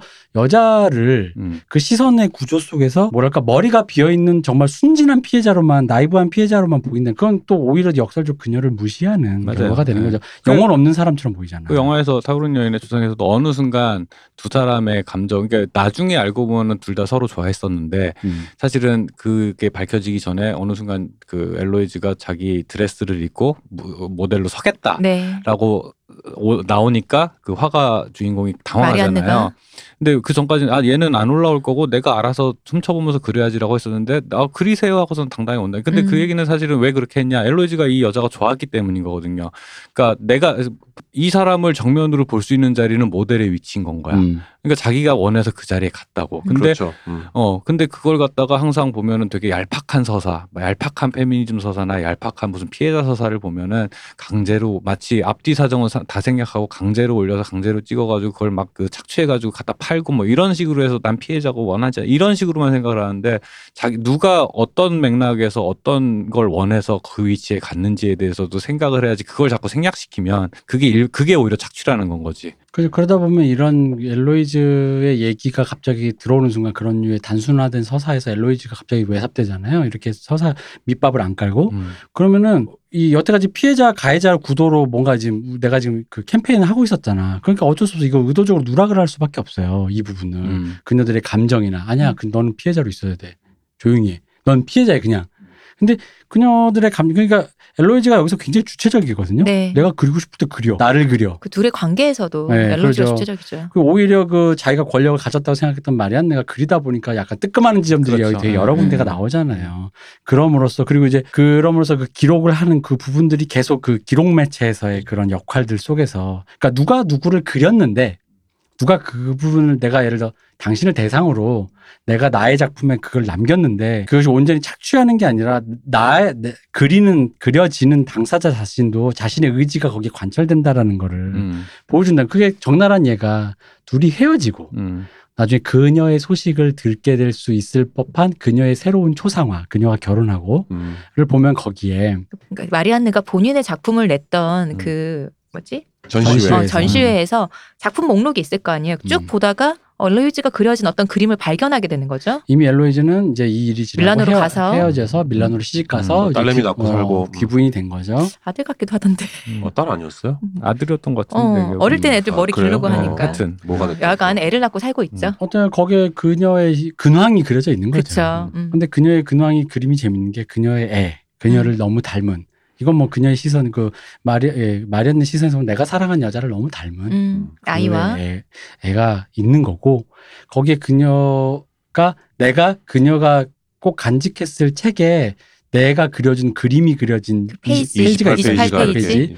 그 28페이지를 굳이 찍고 손가락 찍고 있는데 그건 뭐겠어 그 마리안느가 그림을 그리는 초상화가 돼 내가 이 페이지를 이렇게 찍고 28페이지가 보이게끔 그려라라고 주문했겠죠. 그렇죠. 그렇죠. 어. 그건 그녀가 주체로서 얘 주문한 음. 거예요. 내가 대상이 아니라. 어디선가 마리안느가 나를 볼 거야. 어. 그러니까 그녀가 이미 이 기록에서 대상이 아니에요. 음. 나의 요구와 니즈가 충분히 반영된 그림을 주문을 했고 그것이 반영된 결과물이라는 거지. 그게 아무리 외적으로는 아이 뭐 우리 밀라노 가문에 시집 온 우리 며느라기 애도 낳겠다. 또 이제 또 가족 사진 한번 그거 28페이지 펴봐 그거 뭐야 그거. 어, 애도 낳겠다. 이게 사실 그못 부를 우리, 거잖아. 우리 며느리가 추나를 좋아하는구나. 그런 거지. 약간 박찬욱 영화 같은데 순간적으로.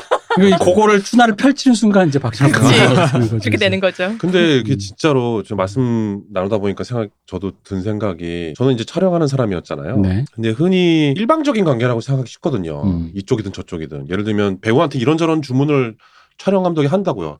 요자 내가 바닥에다 막히게 놓는데 서줘야지 네가 프레이밍이 되는 거야. 음. 음. 네가 어느 타이밍에 고개를 어떻게 돌려야 내가 포커스를 저쪽으로 넘길 거야. 뭐 이런 기술적인 주문들을 하게 되면 연기가 거기에 종속이 되죠. 음. 근데 어떤 순간 애들은 그거 못지않게 굉장히 많은 순간에 배우의 연기에 카메라가 종속되는 순간들이 있거든요. 그럼요. 팔로우 어, 할 네. 되죠. 당연하죠. 네. 그러니까 어 카메라가 움직일 수 있는 동의는 대부분 연기로부터 나온단 말이죠. 음.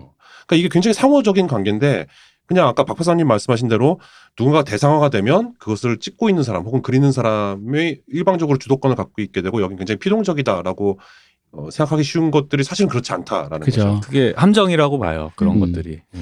그래서 이게 아마 뭐 정, 이건 뭐 그냥 뭐 이게 얄짤없다는 게 뭐냐면 다른 해석보다는 그냥 얄짤없이 그냥 이 여- 얘기를 하고 있어요. 어, 네. 페미니즘 그리고 시선에서 자꾸 뭐 착취 얘기하는데 바로 그 시선을 다루고 있는 여, 페미니즘 캠페인에서 여성주의 서사에서 그 시선에 대한 얘기는 되게 중요한 부분을 차지하다 보니까 나는 이 영화는 그 얘기를 다루고 있다. 예, 음. 그것도 다르게 표현하자면 착취적일 수 있는 어떤 시선 안에서 주체성을 어떻게 찾을 수 있겠냐라는 의미의 얘기일 수도 있을 것 같고요. 그리고 셀린 시아마 감독이 네.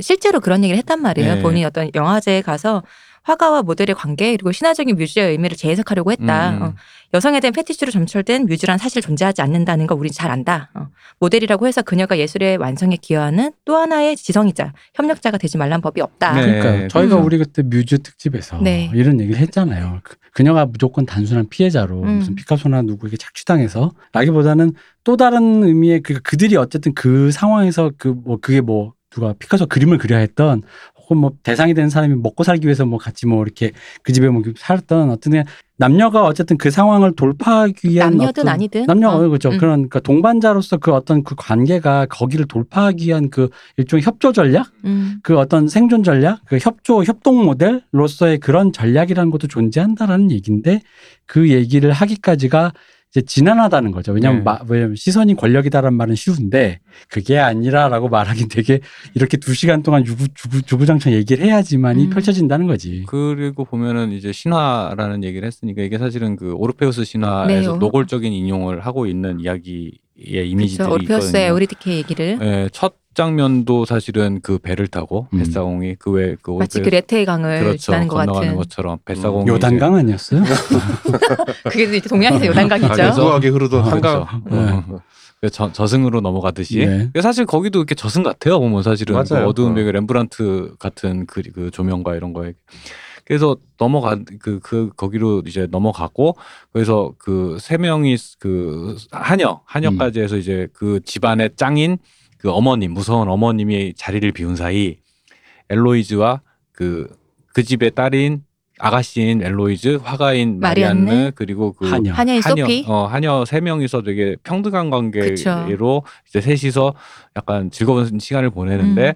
이들이 저거 오르페우스 신화 얘기를 이렇게 읽어요. 읽으면서 하는 얘기가 왜 보통 오르페우스가 다 떠난 줄 알아 왜 그 제일 유명한 신화가 명계를 다 벗어난 줄 알아는 알고 돌아봤다가 절대 돌아보지 말라고 하데스가 돌아보지 말라고 했는데 에우리디케가 죽어서 네. 오- 오르페우스 너무 슬픈데 그녀를 데리러 이제 하계로 갔다가 네. 그 본인의 노래로 그들의 네. 마음을 다시 사로잡아서 네, 그럼 네, 좋다 네. 데려가라. 근데 네. 명계를 다 지나가기 전까지 절대 네. 돌아보면 안 된다는 게 조건이었는데. 본인이 밝은 대로 나오고 난 후에 다 왔나 하곤 돌아봤다가 에우리디케가 다시 막 예, 예. 어, 명계로 간다는 얘기잖아요. 그 사건에 대한 해석을 셋이 각각 다르게 하고 있어요. 막 그 소피 하녀는 아 왜 돌아보냐고 화를 내고 음. 그렇죠. 그리고 저기 뭐야 그 저기 우리 엘로이즈는 어, 엘로이즈는 엘로이즈가 거기서 하는 얘기가 되게 나름 신선한 음. 해석이고 주제 의식을 반영하는 게 뭐냐면 아니 에우리디케가 불렀을 수도 있지 않냐. 돌아보라고 했지 네. 않을까?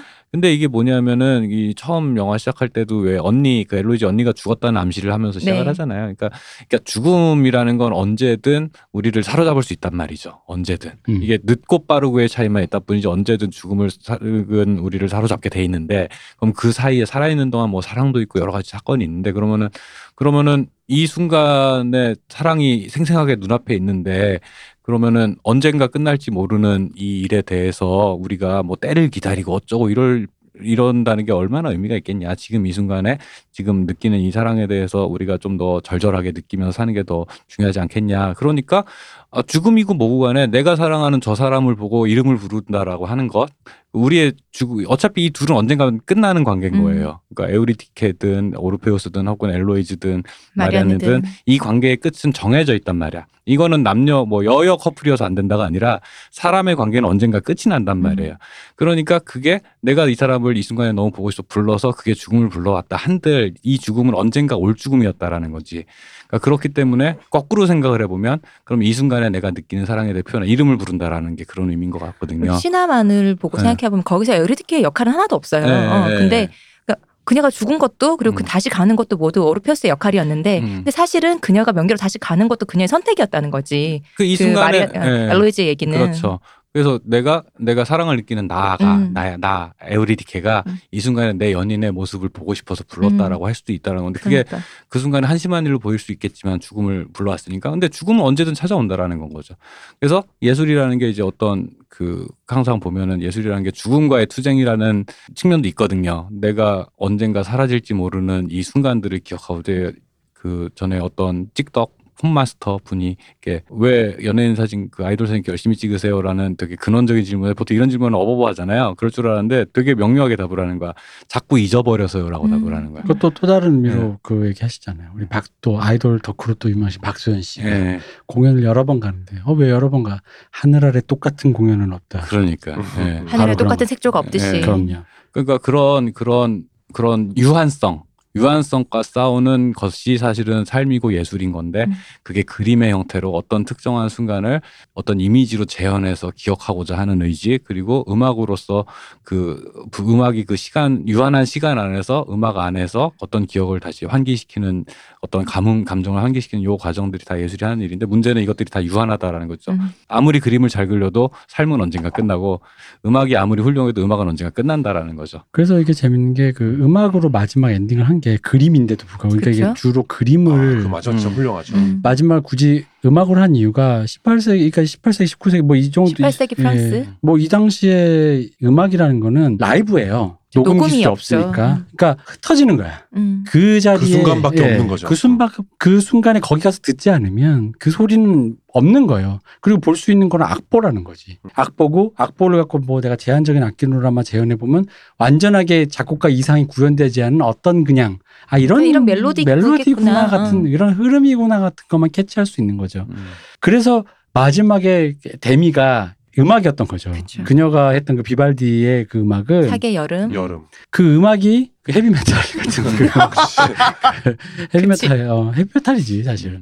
그 헤비메탈 같은 그게 그 순간에 그 자리에서 퍼져 나왔을 때 그 뭔가 그 감동이 음. 지금 이 순간에만 느낄 수 없고 그래서 둘이 헤어지기 바로 직전에 자꾸 이제 내일 어머니가 오시니까 아 왠지 사람이 그렇잖아. 사람이 일요일 오후가 되면요 점심만 먹어도 이미 월요일을 살아요. 그쵸. 출- 이미 난 출근하고 있어. 음, 음. 아 짜증나. 아 일요일 아직 일요일을 이제 한시인데 음. 그러거든요. 사람은 시간을 산단 말이에요. 여러분이 뭘 알아? 출근 아무도 안 하면서. 난 해봤다. 저 합니다. 음. 아, 저- 저는 정, 정 그러면 음. 휴강을 때릴 수 있습니다. 아, 그러니까 여러분이 뭘 알아? 어? 근데 사람이라는 게 그러다 보니까 지금 당장 누려야 되는데 음. 아직 오지 않은 어, 것 때문에. 일요일은 아직 남았어. 그게 사람이라서 그런 것도 있죠, 어. 사실. 근데 자꾸 이미 월요일을 사는 거야. 음. 내일 이미 하나 출근할 거 자꾸 그것 때문에 오늘 하루도 갑자기 체해. 음. 점, 점심 먹었는데. 그래서 여기 그 말이 나오잖아요. 그 말로까지 친절히 설명주잖아. 음. 후회하지 마. 음. 후회하지 기억해. 말고 기억해. 음. 지금 이 순간을 누리라는 거죠. 음. 기억하고 이 순간이 가장 중요했다라는 거를 이미 지금 월요일을 살지 마. 음. 넌 아직 일요일이야.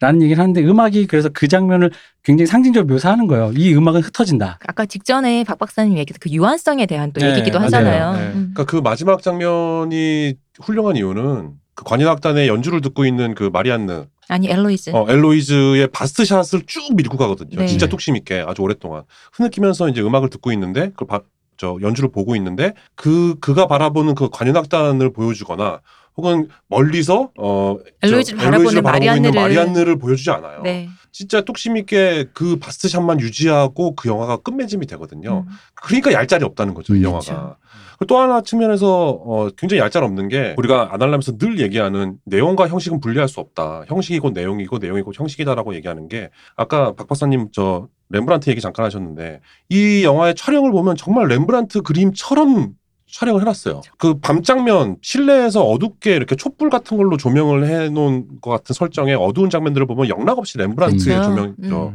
그림이고 낮 장면이어서 조금 환한 그런 룩에서는 뭐 르누아르라던가 뭐 네. 이런 화가들의 그림처럼 이렇게 촬영 조명을 해놨거든요. 그리고 마리안느가 왜 환영을 보잖아요. 엘로이즈 환영을 또 음. 클림트 그림 같은 그렇죠. 그런 예. 느낌이죠. 그러니까 이제 그림을 소재로 그림 그리는 사람에 대한 얘기 뭐 그런 걸 가지고 영화를 찍었는데 그 내용을 그 뒷받침하기 위한 촬영 조명의 형식이 영락 없이 그런 그림이라는 거지. 음. 그러니까 진짜 이거 얄짤없이 딱딱 떨어지게 만든 영화. 그뭐 뒤로 가면은 흰 소복을 입은 그거 결혼식 때 입는 어. 웨딩 드레스라고. 그렇죠 흰 소복 같은 흰 소복처럼 등장하죠 영웅의 그. 어, 근데 영웅의 담차. 그 장면이 되게 뜬금없지만 그쵸. 저는 나름 되게 아 이게 이 연출자가 되게 뭐라 해야 되지 그 어떤 예술적인 야심을 슬쩍 드러낸 그런 장면으로 보여요. 이게 일종의 flash forward란 말이에요. 플래시 음. 백이 아니고 flash forward란 말이죠. 미래를 본다. 그렇죠. 근데 예감 같은 거예요. 음. 그러니까 제가 뭐 농담처럼 얘기한 적 있는지 모르겠는데 제가 한 스물 한 일곱 여덟 살쯤에 자취방에서 바닥을 걸레질을 하다가 flash forward가 되면서 음. 10년 후에도 이럴 거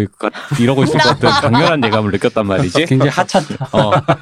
근데 실제로 그렇게 됐어. 자취방에서 여전히 10년 후에도 이렇게 하고 있는 거예요. 근데 그런 종류의 운명의 예감이라는 게 있어요. 근데 이게 사실은 삶이 아무리 예측 불가라고 해도 어느 정도 예측 가능한 어떤 예감이라는 건 항상 있거든요. 음. 그리고 그런 예감은 보통 틀리지가 않죠. 그리고 아까 그래서 아까 후회하지만 기억했지만 음. 그 flash forward의 감각 때문에 그렇지. 이미 월요일을 살면서 괴로워하는 거야. 내일도 당연히 네. 출근할 거거든. 맞아요. 예. 그 그걸 되게 시각적으로 되게 과감한 게 시각화한 장면이거든요. 그죠. 이게 예. 그런 장면들이 되게 그, 그 사실 그거 되게 쉽, 그런 걸 구현하기 쉽지 않은데 되게 사실은 이게 뭐야 웃긴데 이럴 수 이렇게 뭘- 갑자기 이런 게 왜 나와 어, 싶은데. 그, 근데 그 자신감이거든요. 그게. 그 앞뒤 맥락과 맞추면 정말 좋은 장면이고 음. 그 얄짤없는 장면이 그래서 마지막에 실제로 음. 환영을 보다가 음. 마지막 떠나는 날 그녀가 실제 그 옷을 보여주려고 어, 뒤돌아봐. 음. 떠나고 그러죠. 있는 마리안나한테 돌아봐 이러잖아요. 음. 근데 사실 그 돌아봐 했을 때 그 타이밍 커트 타이밍 있잖아요. 되게 돌아- 되게 짧죠. 되게 짧잖아요. 음. 정말 보고- 잠깐 보여주잖아. 그거 보고 정말 아 감독 너무 너무 얄짤이 없는 거야. 만약에 짧게 찍었으면 감독이 진짜 얄짤 없는 거고요. 그 편집실에서 거기서 말을 안 주고 자른 거면 편집 기사 진짜 얄짤 없는 사람인 거예요. 근데 그- 뭐 뭐가 됐든 예. 이게 영화가 전체적으로 그런 구성이라는 거지. 음. 음. 그게 그게 그 보통은 그런 장면이면 중요하니까 길게. 그러니까 여운, 여운 여운이지, 어, 여운. 서로 눈빛을 주고 받으며. 어, 근데 여기 이 영화에서는 사실은 어떤 삶의 어떤 순간들은 찰나로 다 지나가거든요. 음. 음. 찰나로 지나간단 말이야. 그 찰나 안을 채우는 어떤 기억들이라는 게 사실은 예술 그 예술적으로 승화되는 경, 거, 거니까. 그래서 그런 찰나 삶은 찰나처럼 지나간다. 화살처럼 지나가고 그 순간순간 우리가 남은 인상들을 기억하고 그걸 갖다가 잊지 못하고 잊기 싫어서 그림으로 재현하기도 하고 음악으로 재현하기도 하고 그래서 마지막 오케스트라를 보는 장면 보면은 그 처음에는 마리안의 시선 시점샷인 것처럼 시작을 해요. 그쵸. 음. 근데 이게 쭉 밀고 들어가다 보면 이 시선의 주인공이 사실은 마리안네였다라는 사실이 사라져요. 음. 그렇죠. 저는 객관적 저- 카메라가 되버리죠. 예. 저는 그게 되게 의도적으로 이제 어떤 그 흔히 말하는 shot plan에서 되게 세련된 접근이었다라는 그렇죠. 생각이 드는 거예요. 이게 이게 이게 실은 마리안의 시선이야라는 걸 refresh 시키는 게 아니라 전형적으로 그렇게 하는 게 아니라 그걸 오히려 뒤집어서 시점샷으로 보였지 아니야라고 음. 강조를 해주니까 그걸 길게 보여준 이유가 사실은 그거든요. 그죠. 이게 맥락상에서 예. 주관적 카메라가 객관적 카메라로 바뀌어버리는 순간이거든요. 샷을 끊지 않았는데. 뭔가 그래비티적 모먼트인데. 예, 아 이거 되게 훌륭한 접근이었던 것 같아요. 그거는. 아 그러니까 왜냐면 그걸 쭉 밀고 들어가니까 처음엔 음. 그런 거니까 왜 음. 마리안네의 감상으로 그녀를. 보잖아요. 어. 이게 왜 그냐면 아 마리안느의 시선에서 아 내가 그리워했던 그녀가라는 게첫 시선이에요. 그 그랬으면 다시 마리안으로 돌아와야 되는데. 음. 객관적인 카메라가 되는 쭉 들어가다 보니까 마리안느는 둘째치고 엘로이즈가 이 음악을 들었을 때 드디어 듣는구나라는 음. 엘로이즈의 감상에 다가가게 음. 돼요. 음. 그 순간 그쵸. 이 시선은 객관적인 카메라가 되는 거예요.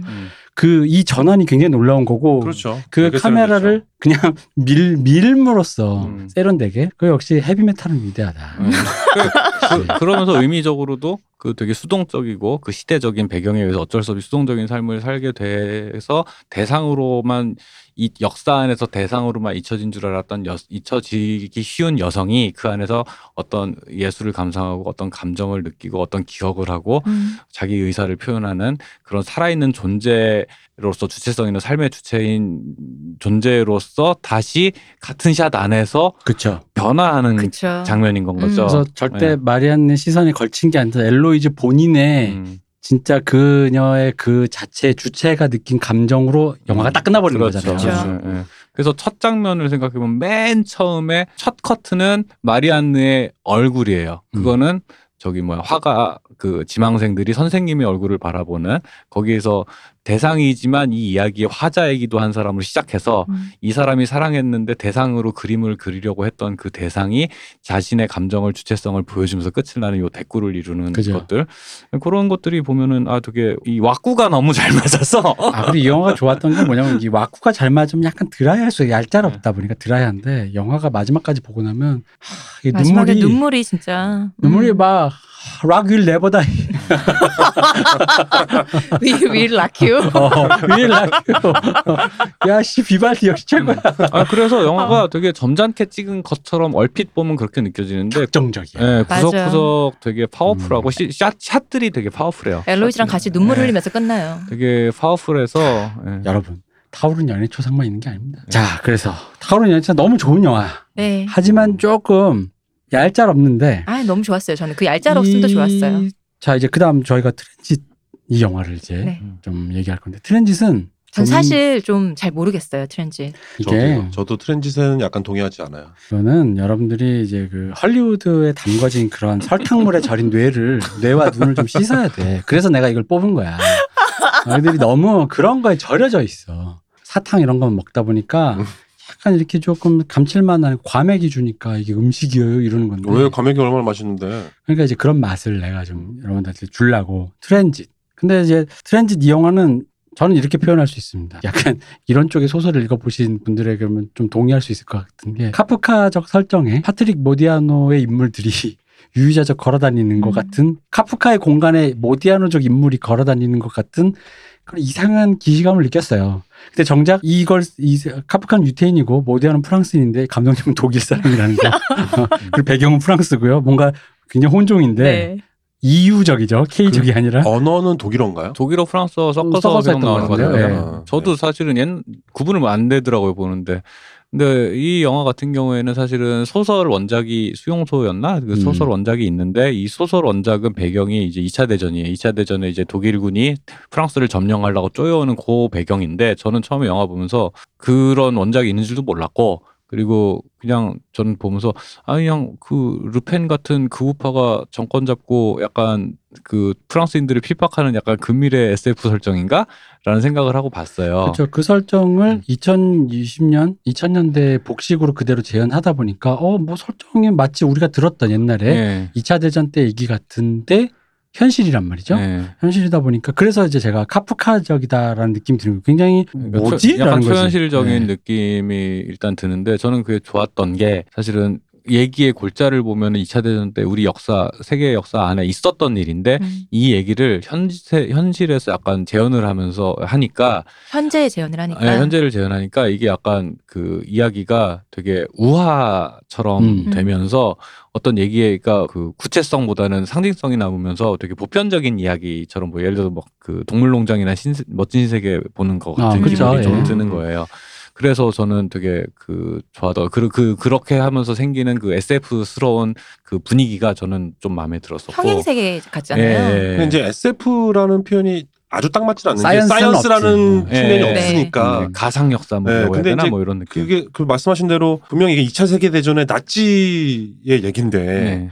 이게 지금 현대 나치 나치가 있는 배경에 이제 그러니까, 주인공이 어, 나치 같잖아. 아 그러니까 어, 그, 그 시대의 얘긴데 그러니까 나치가 독일군이 어, 독일군이 프랑스로 진주하던 시절의 얘기인데 이게 지금 현대 프랑스의 마르세유 배경으로 있단 말이죠. 그래서 경찰들 보면 지금 현대 경찰의 복장을 네. 하고 있잖아요. 네. 딱 하나 휴대폰이 없죠 거기에. 네, 그쵸. 음, 그 그래서 그 되게 뭐라 할까 되게 비현실적이면서도 네. 현실적인 네네네. 어, 오묘한 근데 감각을 그걸 가지고 섞어 있죠. 놓으니까 처음에는 음 하게 돼요. 네. 어, 뭐지 어디 그러니까 배경 배경이 현재 같은데 내용이 또 이상하니까 네, 네, 네. 머지가 되거든요. 네. 그래서 이 두 영화를 제가 꼽은 게 타오른 여인의 초상은 제가 사실 자 우리 박 박사는 잘합니다. 제가 사실 영화의 장르 중에서 굳이 좋아하는 건 멜로물인데 로맨스물인데 아, 박 박사님이 네, 박 박사님이 잘 안다. 잘 안다. 대표님이 그렇다고. 아, 어, 어. 제가 좀 그런 취향을 좋아하는데 타오른 여인의 거짓말하지 마. 초상이- 왜? 네, 그런 영화 좋아해요. 썰고 뭐 이런 거 고문하고. 그거는 어떤 그런 저의 그런 그런 거 있어. 어. 주단태적인 네. 로망. 어. 알겠고요. 타오르는 여인의 초상은 그 흔히 말하는 얄짤없는 로맨스, 멜, 아, 얄짤없는 멜랑콜리라고 하면 Transit은 기이한 멜랑콜리예요. 그게 또 음. 굉장히 멜랑콜리한 영화인데 그 방금 말씀드린 그 이상한 기이함 때문에 방금 그 박박사 말한 대로 상징성이 굉장히 부각되면서 어, 굉장히 그 우화적인 얘기가 되다 보니까 이 멜랑콜리가 단순히 아 두 사람이 사랑하는구나 뭐 그러니까 어, 주인공이 뭐 만나서 뭐 로맨스를 느끼는구나 로만 이해하기에는 응? 맞아요. 하는 지점들이 생기는 거예요. 네, 타오른 여인의 초상은 되게 구체적이에요, 사실은. 음. 구체적인 감정에 대해서 얘기를 하고 있고 구체적인 상황에 대해서 얘기를 하고 있는데 그 트랜짓 같은 경우에는 일단 그 원래 있던 원전을 배경을 현대로 바꿈으로써 어떤 효과가 생기냐면은 그 사실은 나라 잃은 서름이라는 표현을 갖다가 되게 많이 쓰잖아. 나라 잃은 서름이니 뭐 연인을 잃어서 뭐 전쟁의 포화 속에 잃어버린 음. 어떤 그러니까 그런 종류의 그 거대한 사건이 있으면 사람의 자기 개인은 너무 연약하잖아. 그 하다못해 어 오- 오- 쓰러져 가는 예, 우연히. 재개발만 돼도 갈 데 없어서 날린 사람들이 네. 그렇게 많은데 음. 근데 내가 저항할 수 없는 일들이잖아 사실은 그치, 나의 전쟁이라는. 예. 음. 근데 그런 상황이 됐을 때 그런 것들은 사실은 그 예를 들어서 뭐 갑자기 뭐 부모님 갑자기 돌아가신다든가 혹은 뭐 내가 사랑하는 연인 갑자기 잃는다 이런 것도 내가 예- 어떻게 할 수 없는 되게 외부에서 발생하는 내가 어쩔 수 없는 사건이잖아요. 네. 근데 그럼 내가 잘못 살았기 때문에 그런 일이 벌어지냐? 아니거든요. 그냥 그냥 그냥 운명인 거예요 그런 것들은. 근데 음. 그런 운명들이 살면서 어릴 때부터 지금까지 오면서 내가 운이 없어서든 우연한 사건에 의해서든 그런 종류의 상실감은 늘 느낀단 말이야. 예를 들어서 어릴 때 키우던 개가 어떤 사고로 죽었어. 근데 그때 느꼈던 상실감이라는 건 영원히 안 채워지는 거거든요, 사실은. 근데 그런 종류의 결핍이 사람에게 생겼을 때 문제는 사람들이 계속 그 빈자리를 찾아댕겨 사실은. 음. 이 트랜짓이라는 제목이 뭐냐면은 뭐 제가 느끼기엔 그 이게 환승이잖아요. 네. 환승 티켓이라고도 하고 뭐 환승인데 이제 갈아탄다라고 하는 건 뭐냐면 이미 상실은 이미 돼 있어. 그러니까 사람은 누구나 그런 종류의 상실이 있어. 팔이 진짜 말 그대로 파란 짝이 없어졌을 수도 있고 내 연인을 잃었을 수도 있고 내 가족을 잃었어 나의 애완견을 잃었을 수도 있는데 문제는 사람들이 그 결핍을 계속 채우려고 찾아다녀요. 찾아다니니까. 근데 왜, 왜 나치가 밀고 오니까 자기 원래 자리를 잃었으니 얼마나 많은 걸 잃었어 이 사람들이. 근데 그 사람들이 문제는 그 안에서 주인공은 되게 불황자처럼 이렇게 떠돌이처럼 살고 있는데 도망 다니고? 예, 도망자로 살았는데 이 사람이 계속 그 어떤 주인공 그 주변 인물 작가 작가의 위치라든가 그 작가의 연인, 작가의 아내였던 사람의 그 남편의 위치 혹은 그 아버지 잃은 아이의 아버지의 위치 이런 것들을 갖다가 딱 맞진 않는데 그 위치에 자연스럽게 자꾸 들어가요. 스며 들어가요. 음. 근데 문제는 이 사람 원래 그 거기 거기 있던 사람이 아닌 건 거지. 그럼 또 밀려나게 돼 있거든 사람이라는 게.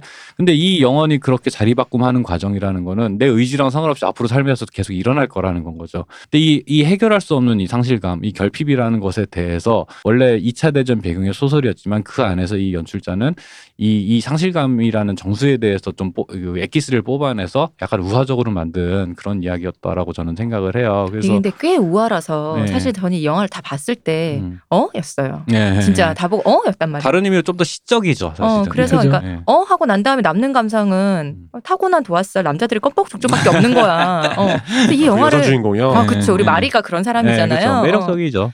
그러니까 여기서 재밌는 게 뭐 상실이란 말을 했는데 구체적으로 상실한 캐릭터들이 나오는 게 뭐냐면 그 처음에 작가가 바이델? 자살을 하고 그 작가가 쓴 소설을 남자 주인공이 우연히 얻게 어, 되면서 득템하잖아. 네. 근데 그 남자가 그 작가가 죽은 이유는 뭐냐면 아내에게 마리 아내인 마리에게 결별 선언을 받았기 때문에 버림받아서 버림받아서 자기 삶에서 중요한 자기 아내 부부로서 완성돼 있었다가 결 그 상실했죠 자기 와이프를 그리고 그러고 나서 마릴세우로 도망가는 과정에서 그 누굴 도와주냐면 다리를 잃은 동료를 하나 그 도와줘요 같이 밀항하는 그건 우리 거. 게오르크가 아, 도와주는 게오르그 거죠. 남자 주인공이 네. 이제 데리고 넘어가는데 이, 이분은 다리를 잃었어. 하인츠라는 네, 하인츠라는 분. 그래서 다리를 잃었는데 이 다리 이 사람의 다리가 되어서 도와 도와주는데 이 사람이 그냥 사실 또 죽어버려요. 네. 그러면서 이 하인츠가 죽음으로써 아버지를 잃은 가족의 이 친구 이 남자 주인공 게오르가 또 찾아가죠. 죽었다 말을 해줘야 되니까. 네, 근데 갔더니만은 그 거기 그 집의 아이는 마치 아버지인 것처럼 이 음. 게오르그를 대한단 말이죠. 그러니까 사람들이 빈 자리를 자꾸 채우려고 하고 빈 자리를 채웠을 때 채웠을 때 느껴지는 위화감이라는 것도 다시 또 같이 느껴지는 거예요. 여기는 완전한 내 자리가 아니지만 나는 이 자리에 자연스럽게 슬러 들어왔어. 그리고 상황이 안 어, 여의치 않을 땐 또 다시 흘러 아마 밀려나게 될 거야. 음. 라는 이 자리 바꿈, 계속되는 이 자리 바꿈이라는 그 것들이 어쩌면 그 삶의 삶 안에서 계속 반복되는 일이 아닐까라는 게 굳이 따지면 타오르는 여처, 여인의 초상은 삶을 그런 종류의 상실감이라는 것에 대해서 예정된 상실에 대해서 긍정하는 태도라면 예술로서 그걸 긍 정하는 태도라면 트렌짓이라는 거는 어쩔 수 없는 그, 우, 그 슬픔, 음. 그 상실에 대해서 아 알겠어 긍정하고 싶기도 하고 예술로 그걸 승화할 수도 있는데 근데 이 이 마음 아픈 한쪽의 아픈 마음은 어떻게 할 거야 이거 방법이 없잖아라고 하는 그 우수라고 해야 되나요 그부 감정에 대해서 다루는 것 같다는 생각이 드는 거예요. 약간 이런 느낌인 거죠. 그러니까 그런 왜 보통 이제 이런 극한의 상황, 음. 뭔가 좀 뭔가 우리 내가 지금 당장 지금 뭐 해야 될 일이 이렇게 피난을 가야 되고 음. 뭐 그런 거 있잖아요. 지금- 해야 될 일이 있는 거야. 큰 일, 큰 음. 일로서 해야 될 일이 내일 프로젝트. 근데 사람은 6.25 때도 애가 나오는 것처럼 아, 그치 피난 중에도 애를 낳고 하는 것처럼 사람이라는 거는 어떠한 상황에 처했을 때도 꼭 그것만을 하지는 않고 무언가를 추동하는 감정이 생겨요. 사랑이든 음. 누군가 여기서 보면 그런 거죠. 그 게오르그의 그, 그 애기, 음. 애를 애한테 느끼는 그 어떤 측은지심, 네. 아빠를 잃은 애한테 뭔가 좀 더 자상하게 대해주고 싶은 마음. 그리고 여기서 여주인공을 만나 여주인공은 사실 처음에 애초에 그 여자가 있는 줄도 몰랐다가 음. 그녀의 얼굴과 그녀의 사연과 그걸 보게 되면서 그녀에 대해 연심을 품잖아요. 음. 이상한 미, 기묘한 멜랑콜리한 연민이 생기는 어, 거죠. 그런 어떤 연민이라기보다는 어떤 그런 어쨌든 근데 이 열심과 연민이 같이 생기고 네. 내가 그 남자의 너, 내가 지금 당신 남편의 신분을 내가 갖고 그죠. 있는데 뭐 돌봐주고 싶다도 음, 있고 뭐줄 말- 모르고 어, 헤매고 다니니 혹은 뭐 진짜 그냥 어떤 말 그대로 그냥 사랑하기도 됐고 어, 어, 어. 그러니까 그런 타고난 그- 도화살. 그죠. 그녀의 그런 거에 대한 사랑을 느낀다는 거지. 그러니까 음. 그 근데 그게 내가 지금 여기서 다 지금 당장 대사관에 어떻게든 가가지고 남의 신분까지 도용해서 여기를 지금 떠야지 낫지 이놈들 뭐뭐 음. 독일 뭐 어떤 그런 어떤 거대한 위협으로부터 지금 당장 살아야 되는 상황에서도 사람이란 건 그 무언가 때문에 움직이고 무언가 때문에 행동을 하는데 그러다 보니까 마지막에 보면 그녀를 제일 잘 돌봐줄 나는 사실 그녀가 사랑한다고 해도 내가 이미 그녀와 만나게 된 시점에서 그녀의 남편의 신분을 도용하다 보니 음. 내가 그녀와 같이 도망가서 살더라도 이 관계가 온전치 않다는 걸 예감한 순간 그나마 그녀를 잘 돌봐줬던 그 의사 근데 그 의사한테 표를 주잖아요. 음. 네. 근데 그 사람이 이해를 못하니까 음. 돈이나 주세요라는 식으로 약간 왠지 나쁜 시간이 사람이 급박하니. 어, 나쁜 사람인 것처럼 해서 그냥 보낸, 척하면서. 어, 보냈는데 거기까지 보면 일종의 다크나이트지 사실은. 그지 그 얘기가 뭐겠어. 내가 그녀를 사랑하기 때문에 그리고 그녀와 이후의 관계가 생겨서 그녀에게 더 제일 좋은 선택은 무엇일까? 이타적이 되는 거죠. 어, 그녀의 남편은 이미 죽었고 내가 잘 가서 난 잘해줄 자신 있지만 내 정체를 알게 되는 순간 그녀는 나의 곁을 떠날 거야. 그럼 여태까지 여기서 제일 음. 그녀를 잘 보다 돌봐준 사람은 그 남자야. 음. 그럼 표를 그 남자한테 양보하는 게 맞아. 근데 이것은 굉장히 이타적인 행동이죠. 그렇죠. 그렇게 막 사람들이 막, 막 한이 많이 막 하면서 막 대사관에 들어가서 막 악다구니 써가지고 받아낸 어떤 일종의 그런 건데. 그게 거부됐다는 이유로 자살하는 사람도 많고 맞아요. 그거 쇼크 때문에 죽은 사람도 생기고 맞아요. 이러는데 그 사람은 그런 의미로 움직인다는 거죠. 내가 무엇을 이런 와중에서도 무엇 때문에 움직이냐. 그게 이제 그 기이한 멜랑콜리를 표현된 건데. 그러니까 다른 의미로 보면은 이 감독님의 작품 세계랑 되게 일관된 게 이 감독님이 이전 작품이 이제 바바라 2015년인가에 베를린 영화제 상을 받았는데 바바라도 비슷해요. 내용이 뭐냐면 주인공 여자가 동독 동독 서독 나눠졌던 시대의 배경인데 동독에서 의사인데 음. 서독으로 계속 망명하려다 뜰켰어. 그래서 변방에 있는 시골로 엘리트 의사인데 좌천된 거예요. 근데도 계속 생각을 해. 서독으로 언젠가 갈 거야. 음. 서독에 내 애인도 있고 언젠가 서독 가. 그러다 보면 이런 사람들은 대부분 특징이 뭐야? 지금 여기 있는 사람들과 별로 관계고 싶지 않잖아요. 그 환경에 관심이 없죠. 네. 근데 의사다 보니까 밀려 들어오는 환자의 사연도 딱하고 같이 일하는 동료와의 우애도 생기는 거야. 관심을 안 줄라 그래도. 음. 그러다 보니까 이런 일, 이런 상황이 나와. 오늘 내가 망명하기로 한 날짜인데 나랑 굉장히 좋은 관계를 유지하고 있는 좋은 이 사람 참 좋으신 분인데 그 좋은 의사가 오늘 밤에 수술을 해야 되는데 혹시 와줄 수 있어요?라고 물어. 근데 내가 그럴게요 하고 망명해 버리면 음. 수술이라는 이 모든 행위가 좀 어그러질 수가 있잖아요. 이게 사람 목숨이 왔다 갔다 하는 건데 그렇다고 안 가요 하기에는 되게 좀 그래. 음. 음. 이 여자 주인공이 되게 난망해요. 그런 상황에서 자기가 돌보고 있는 여자 환자? 한, 한 명이 되게 어려워. 음. 뭐냐면 그런 집단 노동 같은 데 가서 힘들어해. 그러니까 오늘 망명하기로 했던 그 순간에 그 표를 이 여자애한테 주고 망명을 시켜버리는 거예요. 자기는 남아버려요. 예, 이게 비슷한 얘기인 거죠. 그러니까 음. 자기는 동독이 너무 싫고 서독을 너무 그리워하고 그것 때문에 지금 거의 내 지금 인 그걸 뭐 갈아바쳐서 뭐 하려고 하는데 사람을 움직이게 하는 힘이 뭐냐는 거지. 뭐 이게 좀 싸게 표현하면 저염까지 저렴하게 표현하면 정부 치고 살면 거기가 고향이다. 뭐 이런 얘기인 건데 음. 그 얘기를 이제 여기에 하는 거죠. 당신이 그 고장이 마음에 안 들고 그 상황이 마음에 안 들더라도 당신이 사랑하는 사람이 누구냐. 당신이 헌신할 수 있는 어떤 뭐 이념이 됐든 사람이 됐든 단체가 됐든 그게 무엇냐. 인간은 결국 거기서 그것 때문에 산다라는 거죠. 그러니까 그런 거 그 이제 말씀 듣다 보니까 그냥 드는 생각은 그런 이제 사는 게 참 곤란하잖아요. 음. 매일매일 곤란한 일들이 많단 말이에요. 근데 큰 그림에서 보면 예를 들어서 그런 거지. 큰 그림에서 보면 사람은 어차피 죽는다. 그 경제학자 그 음. 유명하신 분 누구야? 장기적으로 보면 모두 죽는다라는 말을 했던 경제학자의 경제학자는 케인즈밖에 어, 모르는데. 케인즈가 했던 말이야. 그러니까 케인즈가 그 장기적으로 보면 어떤 말에 대한 비아냥으로 했던 말이에요. 장기적 길게 보면 다 음. 죽어. 뭐라는 말을 했었는데 그렇게 생각하지만 그리고 또 조금 길게 보면 아 10년 정도 있으면은 이런 이런 일들이 해결되겠지 라는 거 이런 뭐 길게 보면 한 30년 40년 정도 지나면 뭐 암도 정복되겠지 크게 보면 예상 가는 것- 것들이 있지만 그 사이에 그러니까 내가 지금 하루하루 살아야 되는 건 여러 가지 곤란하고 그 번거로운 여러 가지 거추장스러운 감정들 하나하나를 해결해 가면서 음. 살아야 되는데 그런 것들이 그런 거를 갖다가 하나하나 무시해 가지고 어 인간성이라든가 이런 방금 이제 대표님이 그 바바라 음. 얘기를 하면서 얘기했던 그런 예를 들어서 게오르그 그 저기 Transit의 게오르그 같이 그러니까 내가 그냥 미국으로 튈 거야라는 목적에만 충실하려면 할 수 있는 여러. 어, 멕시코로 튈 거야라고 했을 때 그 목적에만 충실하게 움직이면 해야 되는 일들이 되게 단순해지잖아요. 근데 그 사이에 해결해야 되는 일들이 많은데 대부분 되게 감정적인 문제들이야. 음.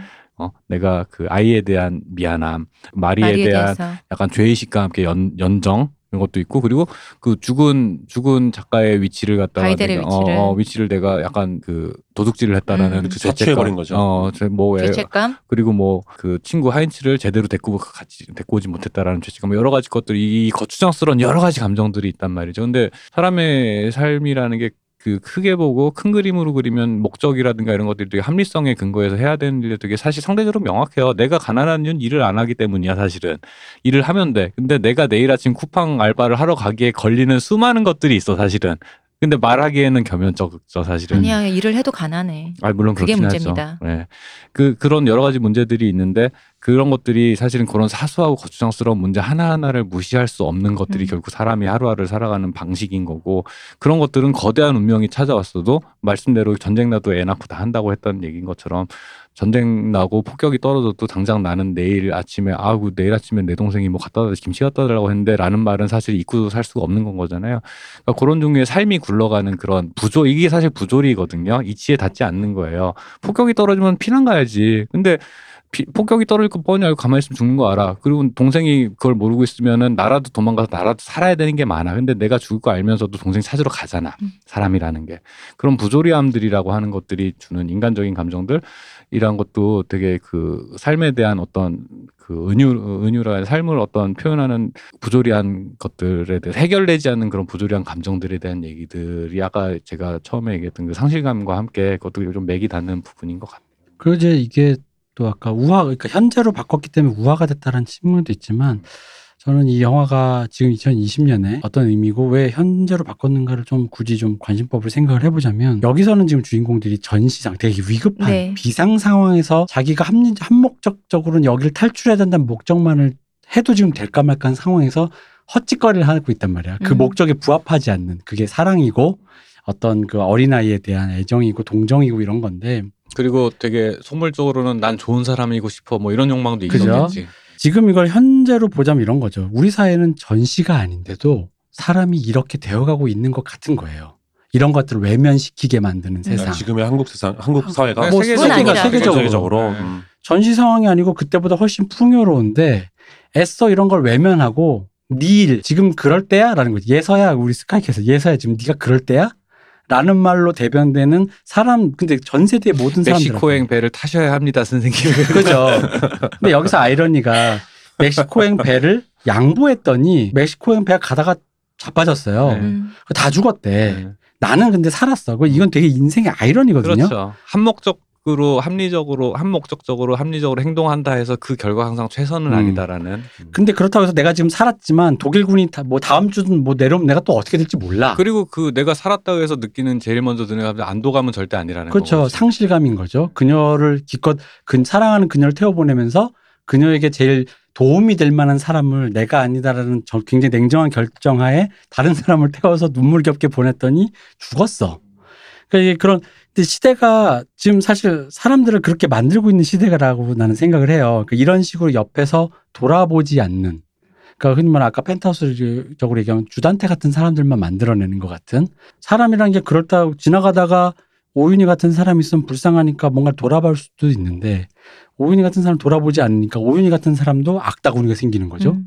오윤희도 똑같이 주단태처럼 행동을 해요. 근데 우리에게 필요한 게 뭐냐라는 현재 관점으로 보자면은 이 트랜짓에서 있는 이 비합리적으로 그래서 저는 오히려 설정도 기이한데 행동까지 기이하게 느껴지니까 음. 그게 약간 영화가 처음에 보시는 분들이 눈에 안 들어올 거라는 거죠. 왜냐면 맥락을 모르겠어요. 맥락을 모르니까. 다 봐도 애 들이 기이하게 행동하는 것처럼 보이는 거. 왜냐면 그 나중 되면 이해되지 않아요? 나중 되면 그 자체를 이해를 못 하는 게 아니라 네. 그래서 그, 그래서요. 아, 이 얘기가 무슨 의미인지 어, 그래서요라는. 말이 드는 거죠. 예, 예. 그러니까 내가 그 말했잖아요. 음. 그러니까 우리 제가 그래서 다 보고 났을 때 마지막에 음. 우리 남자 주인공이 마리가 죽었는데도 음. 그녀가 올 거라고 카페에서 기다리고 있잖아요. 예. 그러니까 누군가가 들어와서 돌아보면서 환하게 웃잖아. 예. 그 순간 나는 대부님 할 것 같은 거지. 네. 아 근데 어. 그거 이제 어쨌든 문제는 그, 전쟁.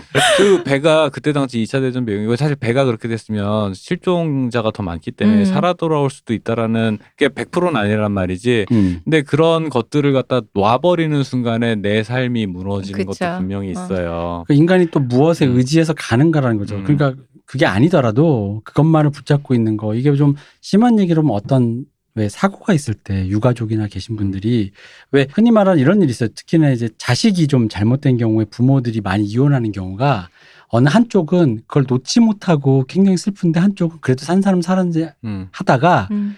너는 그게 잊혀지냐? 음. 이런 것 때문에 갈라선다 그래요. 음. 아니 내가 잊혀져서 그런 게 아니라 산 사람은 또 살아야지라는데 음. 나는 잊혀지지 않아서 죽을 것 같은데 너는 왜 약간 그런 식의 음. 어떤 우리 구성이 애가 그 정도 의미였어? 어, 라는 뭐뭐 그런 그런 구성이 많이 된다고 음. 하는데 사람이라는 게 무엇으로 사느냐에 대한 문제인 거죠. 그건 그 사람이 그게 허- 허망한 기대더라도 저 당장 그녀가 마침 왜냐면 또 거기서 좀 그런 기대를 나는 할 만도 했다고 생각해요. 왜냐면 그녀가 약간 좀 랜덤하게 움직이잖아. 음, 음. 이게 어, 왜 처음 처음 그 왜 배 탔다가 바로 내렸다 그랬잖아요. 네. 그러니까 걔가 그랬을지도 몰라라는 어떤 막연한 기대를 한번 해보는 그러니까 내린 거지. 사람 없어요라고 음. 물어보러 네. 갔었잖아요. 네. 약간 돌발적으로 움직이잖아요. 음. 예를 들어 딴 남자랑 버젓이 같이 있으면서도 자기 남편 찾아다니고 그렇죠.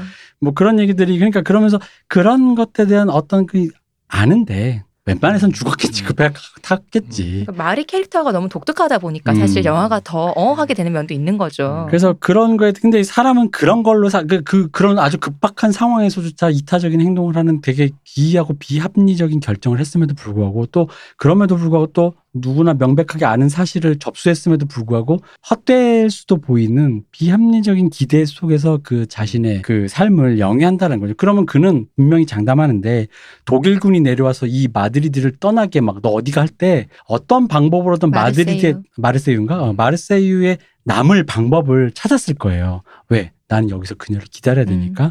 그 사람을 움직이게 하는 동력이라는 게 그런 거라는 거죠. 근데 뭐 이제 아까 했던 얘기가 좀 가면 우리 세대가 과연 우리 사회가 이런 행동을 하는 사람에게 과연 뭐라 얘기하냐라는 저는 그런 생각이 드는 거예요. 전쟁도 아닌데 한국 한국도 분- 다 너무 각박하다라는 말로 표현되는 것이 이런 거고, 그러니까 이런 인간의 비합리적인 인간은 의외로 비합리적인 멜랑콜리로 되게 많은 부분을 차지하는데 이런 것이 남의 눈에 띄인 순간 저 저 저 저 저가 되는 거죠. 음. 세상이 어느 때인데 지금 어? 공부도 안 하고 혹은 뭐 뭐 뭐뭐도 안 하고 저런 헛짓거리나 하면서 근데 인간의 대부분이 우리 아이돌 때 얘기했지만 인간의 성의 대부분은 그 헛짓거리로 이루어졌다는 거지. 그래서 그 제목이 이제 트랜짓이라는 거의 의미를 다시 한번 생각을 해보면 유동적이야 상태가 유동적이다라는 건 의미가 음. 제일 큰 것 같아요. 음. 그러니까 어떤 어떤 순간은 되게 합리적이고 어떤 순간은 정념에 휩싸여서 되게 비합리적이고 어떤 순간은 되게 사, 이타적이고 어떤 순간은 되게 이기적이고 이런 것들 이 상태가 유동적으로 왔다 갔다 하면서 진자 운동을 하는데 그 사이에서 아까 얘기했지만 합리적인 선택을 해서 그 결과가 항상 정답이 나오지도 않고 이기적인 선택을 해서 항상 복을 받는 것 여기 벌을 받는 것도 아니고 이런 아이러니들이 계속 엎어치고 맺히고 하면서 우연적으로 살아가는 게 이제 삶인 거고 문제는 그 과정에서 내가 채울 수 없는 어떤 것들 결핍이라는 건 사실은 방법이 없다 이건 뾰족한 수가 없다. 다만 그걸 채우려고 계속 이제 시지푸스처럼 음. 어떤 반복된 그, 그 바보 같은 짓을 반복하면서 살게 된다. 그 동인이 뭐냐라고 하면 내가 채워지지 않는 어떤 거, 연인으로서 아버지로서 가족으로서 친구로서 이 자리를 내가 채워보려고 뭘 하는데 그게 잘 안 되는 게 삶이 계속 실패하지만 계속 시도하는 게 삶인 것 같다. 그 그리고서 그 상태가 유동적이다.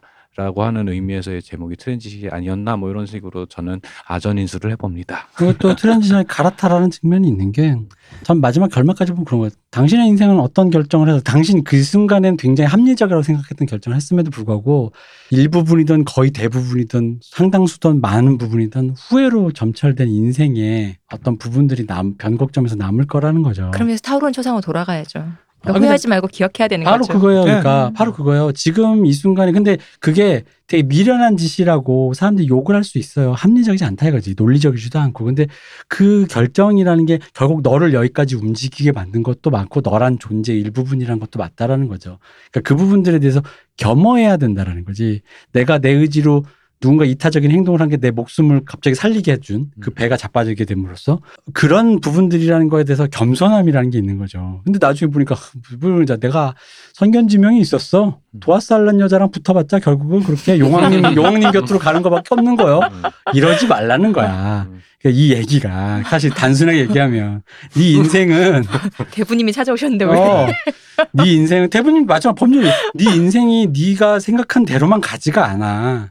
그리고 그게 바보 같은 결정일 수도 있고 그게 바보가 예를 들어 그런 거죠. 아까 그왜그 의사한테 표를 양보한 그 결정은 개인적으로는 비합리적 바보 같은데 만약에 타인이 그걸 들으면 되게 이타적인 음. 모범적인 모범적인 음. 어떤 조금 좀 괜찮은 결정이었다라고 얘기할 수도 있는 거잖아요. 그러니까 그런 거라는 거죠. 비합리적인데 훌륭하다 칭송을 받아.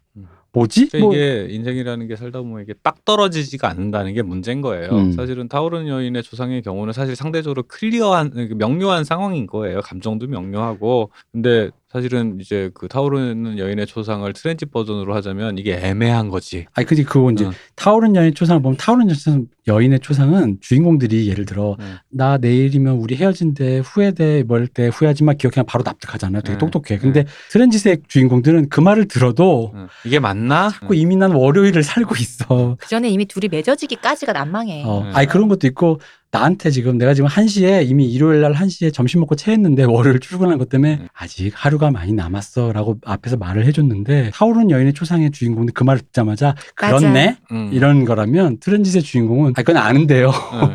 제가 또 지금. 체했어요 라는 트렌치 거지. 버전으로 하면 그 마리안느가 이제 사랑하게 됐는데 문제는 타오르는 초상으로 어, 볼 타, 때. 타요처 버전으로 트렌지 타요처를 스트레지 버전으로 약간 바꿔보면 그런 거야. 마리안느가 문제는 돈을 거액을 받기로 했어. 음. 음. 그래가지고 얘를 갖다가 자기가 작가적인 거랑 감정에 의해서만 이렇게 그 되게 솔직하게 그리면은 약간 어머님이 싫어할 것 같아서 아 이거 돈도 보내줘야 되는데 이거 어떻게 하지? 해서 그러면서 마지막에 극단적인 선택을 해. 아 돈 안 받고요. 저 그리고 싶은 거 그릴래요. 이런 식의 선택을 해놓고서는 혼자 자뻑에 빠지는 이런 식의 음. 스토리가 아마 되지 않을까 싶어요. 그 그림 너무 훌륭해서 어. 시집을 가게 돼.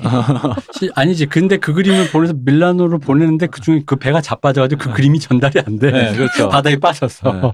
그래가지고 시집이 못 갈 줄 알았는데 결국 엉뚱한 남자랑 시집을 가. 그래서 어. 내 사랑도 이미 이루어지지 않았어. 근데 애초에 그 그림을 잘 그렸는데 제대로 도착한 밀라노에 있는 사람 되게 어. 인격이 훌륭해서 차라리 거기 가는 게 낫었던 거야. 네. 뭐 이런 거 있잖아. 네, 그러니까 뭐 그런 합리성이나 이타성의 결과가 항상 최선이 되진 않는다라는 음. 이런 식의 그런 아이러니한 삶에 대한 얘기들을 하고 있는 것 같다는. 그래서 여러분들이. 헐리우드 영화의 그 절여진 그 어떤 앞뒤가 맞고 뭐 나쁜 놈은 벌 받고 요- 욕을 했더니 범칙금 딱 근데 이런 게 아닌 이렇게 모호하고 기이하면서 상징성이 뛰어난 영화들로 한번 머리를 refresh를 해보자. 이게 refresh가 될까 모르겠지만 근데 사실 그냥 뭐 이게 다른 것보다 대표님이 말씀하신 그 기이한 멜랑콜리라는 이 음. 영화는 그렇다라는 이거 하나만 기억하고 보시면 그래도 많이 이해가 될 것 같아요. 타요초에서 그녀의 로브가 벗겨진 뒤통수에 그 그녀가 처음 나올 때 음. 우리의 그 엘로이즈가- 그 예.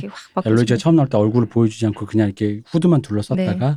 갑자기 서서히 걸어가면서 그 후드가 싹 벗겨지면서 그 금발머리 쪽진머리가 금발 뒤통수가 탁 나올 그 거기서 아 뭔가 뭔가 그 멋이 멋이 느껴졌으면 된 거고 그게 이 영화의 솔직히 정수거든요. 그리고 트랜짓에서도 마지막에 그런 선택과 그런 그런 그런 끝에 마지막에 뒤를 돌아볼 때 난 사실 그냥 돌아보기만 해도 괜찮아. 돌아보면서 뭔가 확 희미한 미소가 음. 사실 그치 미소가 있었잖아요. 그게 멋으로 느껴질 때. 이 여러분은 이제 아니요 과메기를 먹을 준비가 어려웠어요. 됐다. 트랜짓은 저한테 홍어 같은 영화였어요. 못 먹겠어요. 아, 좀 홍어. 아니, 파죠, 파.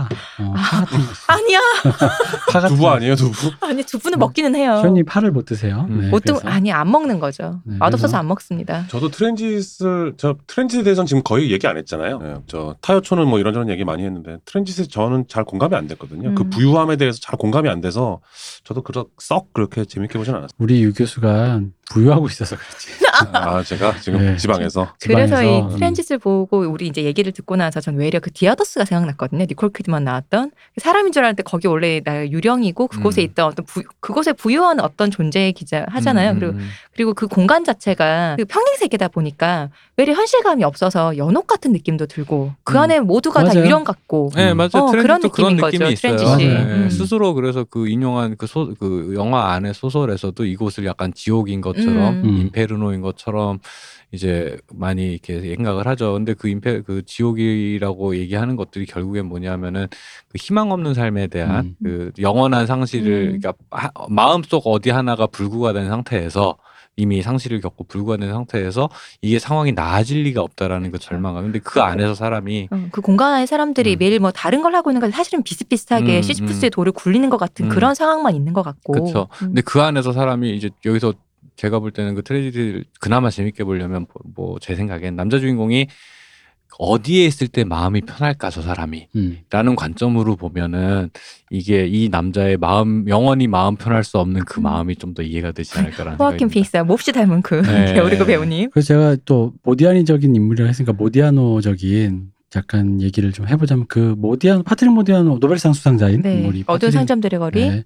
파트릭 모디아노의 소설에서는 오히려 이 게오르그적인 인물에 대해서 시간이 흘러서 그렇죠. 이후에 인물이 후술하는 식이에요. 그. 왜 그런 선택을 했을까? 음. 지금 보면 이해가 안 되거든요. 기이한 거야. 정보도 좀 없고 왜 하필 그때 그랬지? 그게 모디아노적 세계관이라면 그 모디아노의 그 궁금증에 대한 그때 바로 그 지점에 이런 선택을 하게 된 이유가 여기에 있어라는 약간 이런 느낌이어가지고 그래서 좀 제가 카프카적인 설정에서 모디아노적 인물들이 걸어다닌다라는 표현을 한 건데 그- 그래서 좀 재밌었어요. 아, 파트릭 모디아노의 소설에 나오는 그 2차 대전에 우리 엄마는 왜 그랬지 뭐 그런 류 얘기가 여기에 너무 잘 그려진 거야. 그 여기 폴라 비어가 연기하는 그 마리가 나중에 마리가 난 애가 이렇게 2차 대전 상기하면서 보는 게 약간 그 파트릭 모디아노적인 그런 그- 건데 어두운 상점들의 거리의 그 주인공 기 롤랑이었나요? 음. 그 사람이 본인의 과거를 캐고 네. 다니는 것 같은 예, 그런 기억, 기억을 느낌이잖아요. 잃은 사람이 자기 음. 과거를 음. 책 캐고 다니죠. 그게 되게 상, 그 자체가 설정이 되게 상징적인 네. 설정이에요. 근데 이거 같은 경우에는 사실은 사실은 이 게오르그의 행적을 영화 안에서 이렇게 뭐 정리를 해보면 이게 왜 이래? 그렇죠. 라고 하는데 사실은 사람이 생각해 보면은 하루 종일 하는 말 중에 의미 있는 단어는 사실은 제가 알기로 한 20% 정도밖에 안 된다고 알고 있어요. 그렇게 음. 많이 돼요. 그렇게 많이 돼? 어. 그러니까 의, 그러니까 의, 그래요. 좀 엄밀히 얘기하면 의식하고 하는 말. 아. 근데 거기에다가 그 예를 들어 사람이 살면서 우리가 왜 왔다 갔다 예를 들어 출근하려고 옷을 챙겨 입고 나가는 과정에서도 무 내가 뭐 하려고 했지 까먹는다든가 아, 되게 의미 없는 행동들이 되게 많아. 근데 맞죠. 그 사이사이에 내가 망설임 아씨 진짜 창피하지만 아 나 출근하기 전에 토스트 하나 더 먹고 싶어. 아 잼 한 스푼 더 먹고 그게 왜 갈까? 창피해? 아니 그러니까 그 아, 그러니까 왜 한먹 출근을 하는 과정에 출근하는 안 하는 사람들이 이딴 소리를 한다니까. 아, 예를 어? 들자면 그래서 예를 들어 뭐 이런 거 아 별거 남들한테 말하긴 좀 그렇지만 아 난 그래도 빨간색 양말을 신고 싶은데 아무도 안 보여 이런 여러 가지 사소한 여러 가지 이런 이런 저런 것들이 사실 따 지고 보면 다 이유는 있는 거죠 그 안에서 하나하나 따져 보면 하지만 살아 사는 거는 이렇게 딱 떨어지지 않는다 근데 딱 떨어지 합리적으로만 움직이지 않는다. 네, 사람은. 딱 떨어지지 않는다 이런 관점으로만 봐도 좀 더 얘기가 좀 더 재밌게 볼 수 있게 음. 되지 않을까라는 생각이 좀 듭니다. 예. 그래서 마스터랑 비슷하지만 마스터는 약간 인간의 존재 여부를 다루다 보니까 멜랑콜리한 감각이 없어요. 네. 약간 촉촉함이 없단 말이지.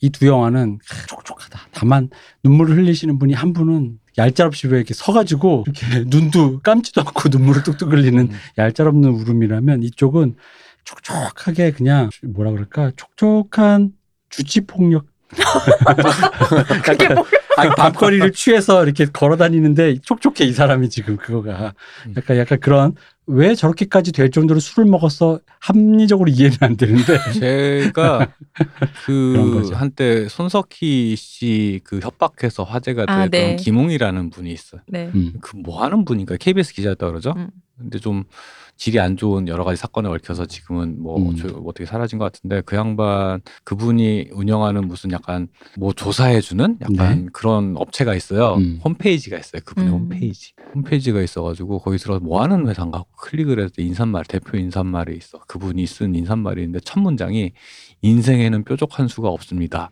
로 시작을 해요. 그 뒤는 하나도 기억이 안 나. 네가 하는 말 하나도 안 맞대잖아요. 어, 인생에는 뾰족한 수가 없습니다. 좀 어이가 없네. 라는 이 문장 하나가 저한테 확 꽂혔어요, 사실. 하나부터 근데, 여기까지 네. 하나도 안 맞대잖아요. 네. 손석희 씨의 그 말을 듣고 네 네. 말이 하나도 안 맞아라는 말보다 네. 진짜 그 말이 확 와닿네요. 네, 저는 트렌지 보면서 그 문장이 자꾸 생각이 났어요. 음. 인생엔 뾰족한 수가 없습니다라는 이 말이 자꾸 생각이 네. 났어요. 음. 네. 어쨌든 음. 2020년의 영화 음. 어, 어떻게 보면 세 편이죠. 기생충, 타오른 여인의 초상, 트렌지까지 이 훌륭한 영화를 두고두고 여러분들이 보시면서 두고두고 아날람을 계속 트시면서 아 이게 이런 장면인데 이러면서 이렇게 여러분이 모두 보시면, 다 음. 동의하실 거라고 생각은 하지 않지만 저처럼 그래도 한번 보시는 거. 네. 시간 여유가 있으면 사실은 샵- 신바이신으로 분석하면서 봐도 좋을 것 같은데 뭐 그럴 만한 여유는 없으니까 나중에 기회가 된다면 예. 그 크리스티안 페촐트 영화는 사실 그 다음 작품, 작품이 이 주인공들이 그대로 나오는 운디네라는 네. 작품이 있어요. 이 감독님 작품에 대해서 다시 또 다뤄보면 좋을 것 같아요. 네, 음. 이 작품 그 약간 운디네는요, 약간 지나가는 이제 끝나는 스튜디오 시간이 다 됐으니까 이제 말씀드리 잠깐 지나가는 말로만 지났어요. 하면은 약간 그랑블루적인 moment가 있어요. 뭐를 뭐에 그랑블루 그랑블루에서 우리가 제일 이해 안 됐다고 예- 제가 얘기했던 아니 왜 임신한 아내를 두고 음, 음.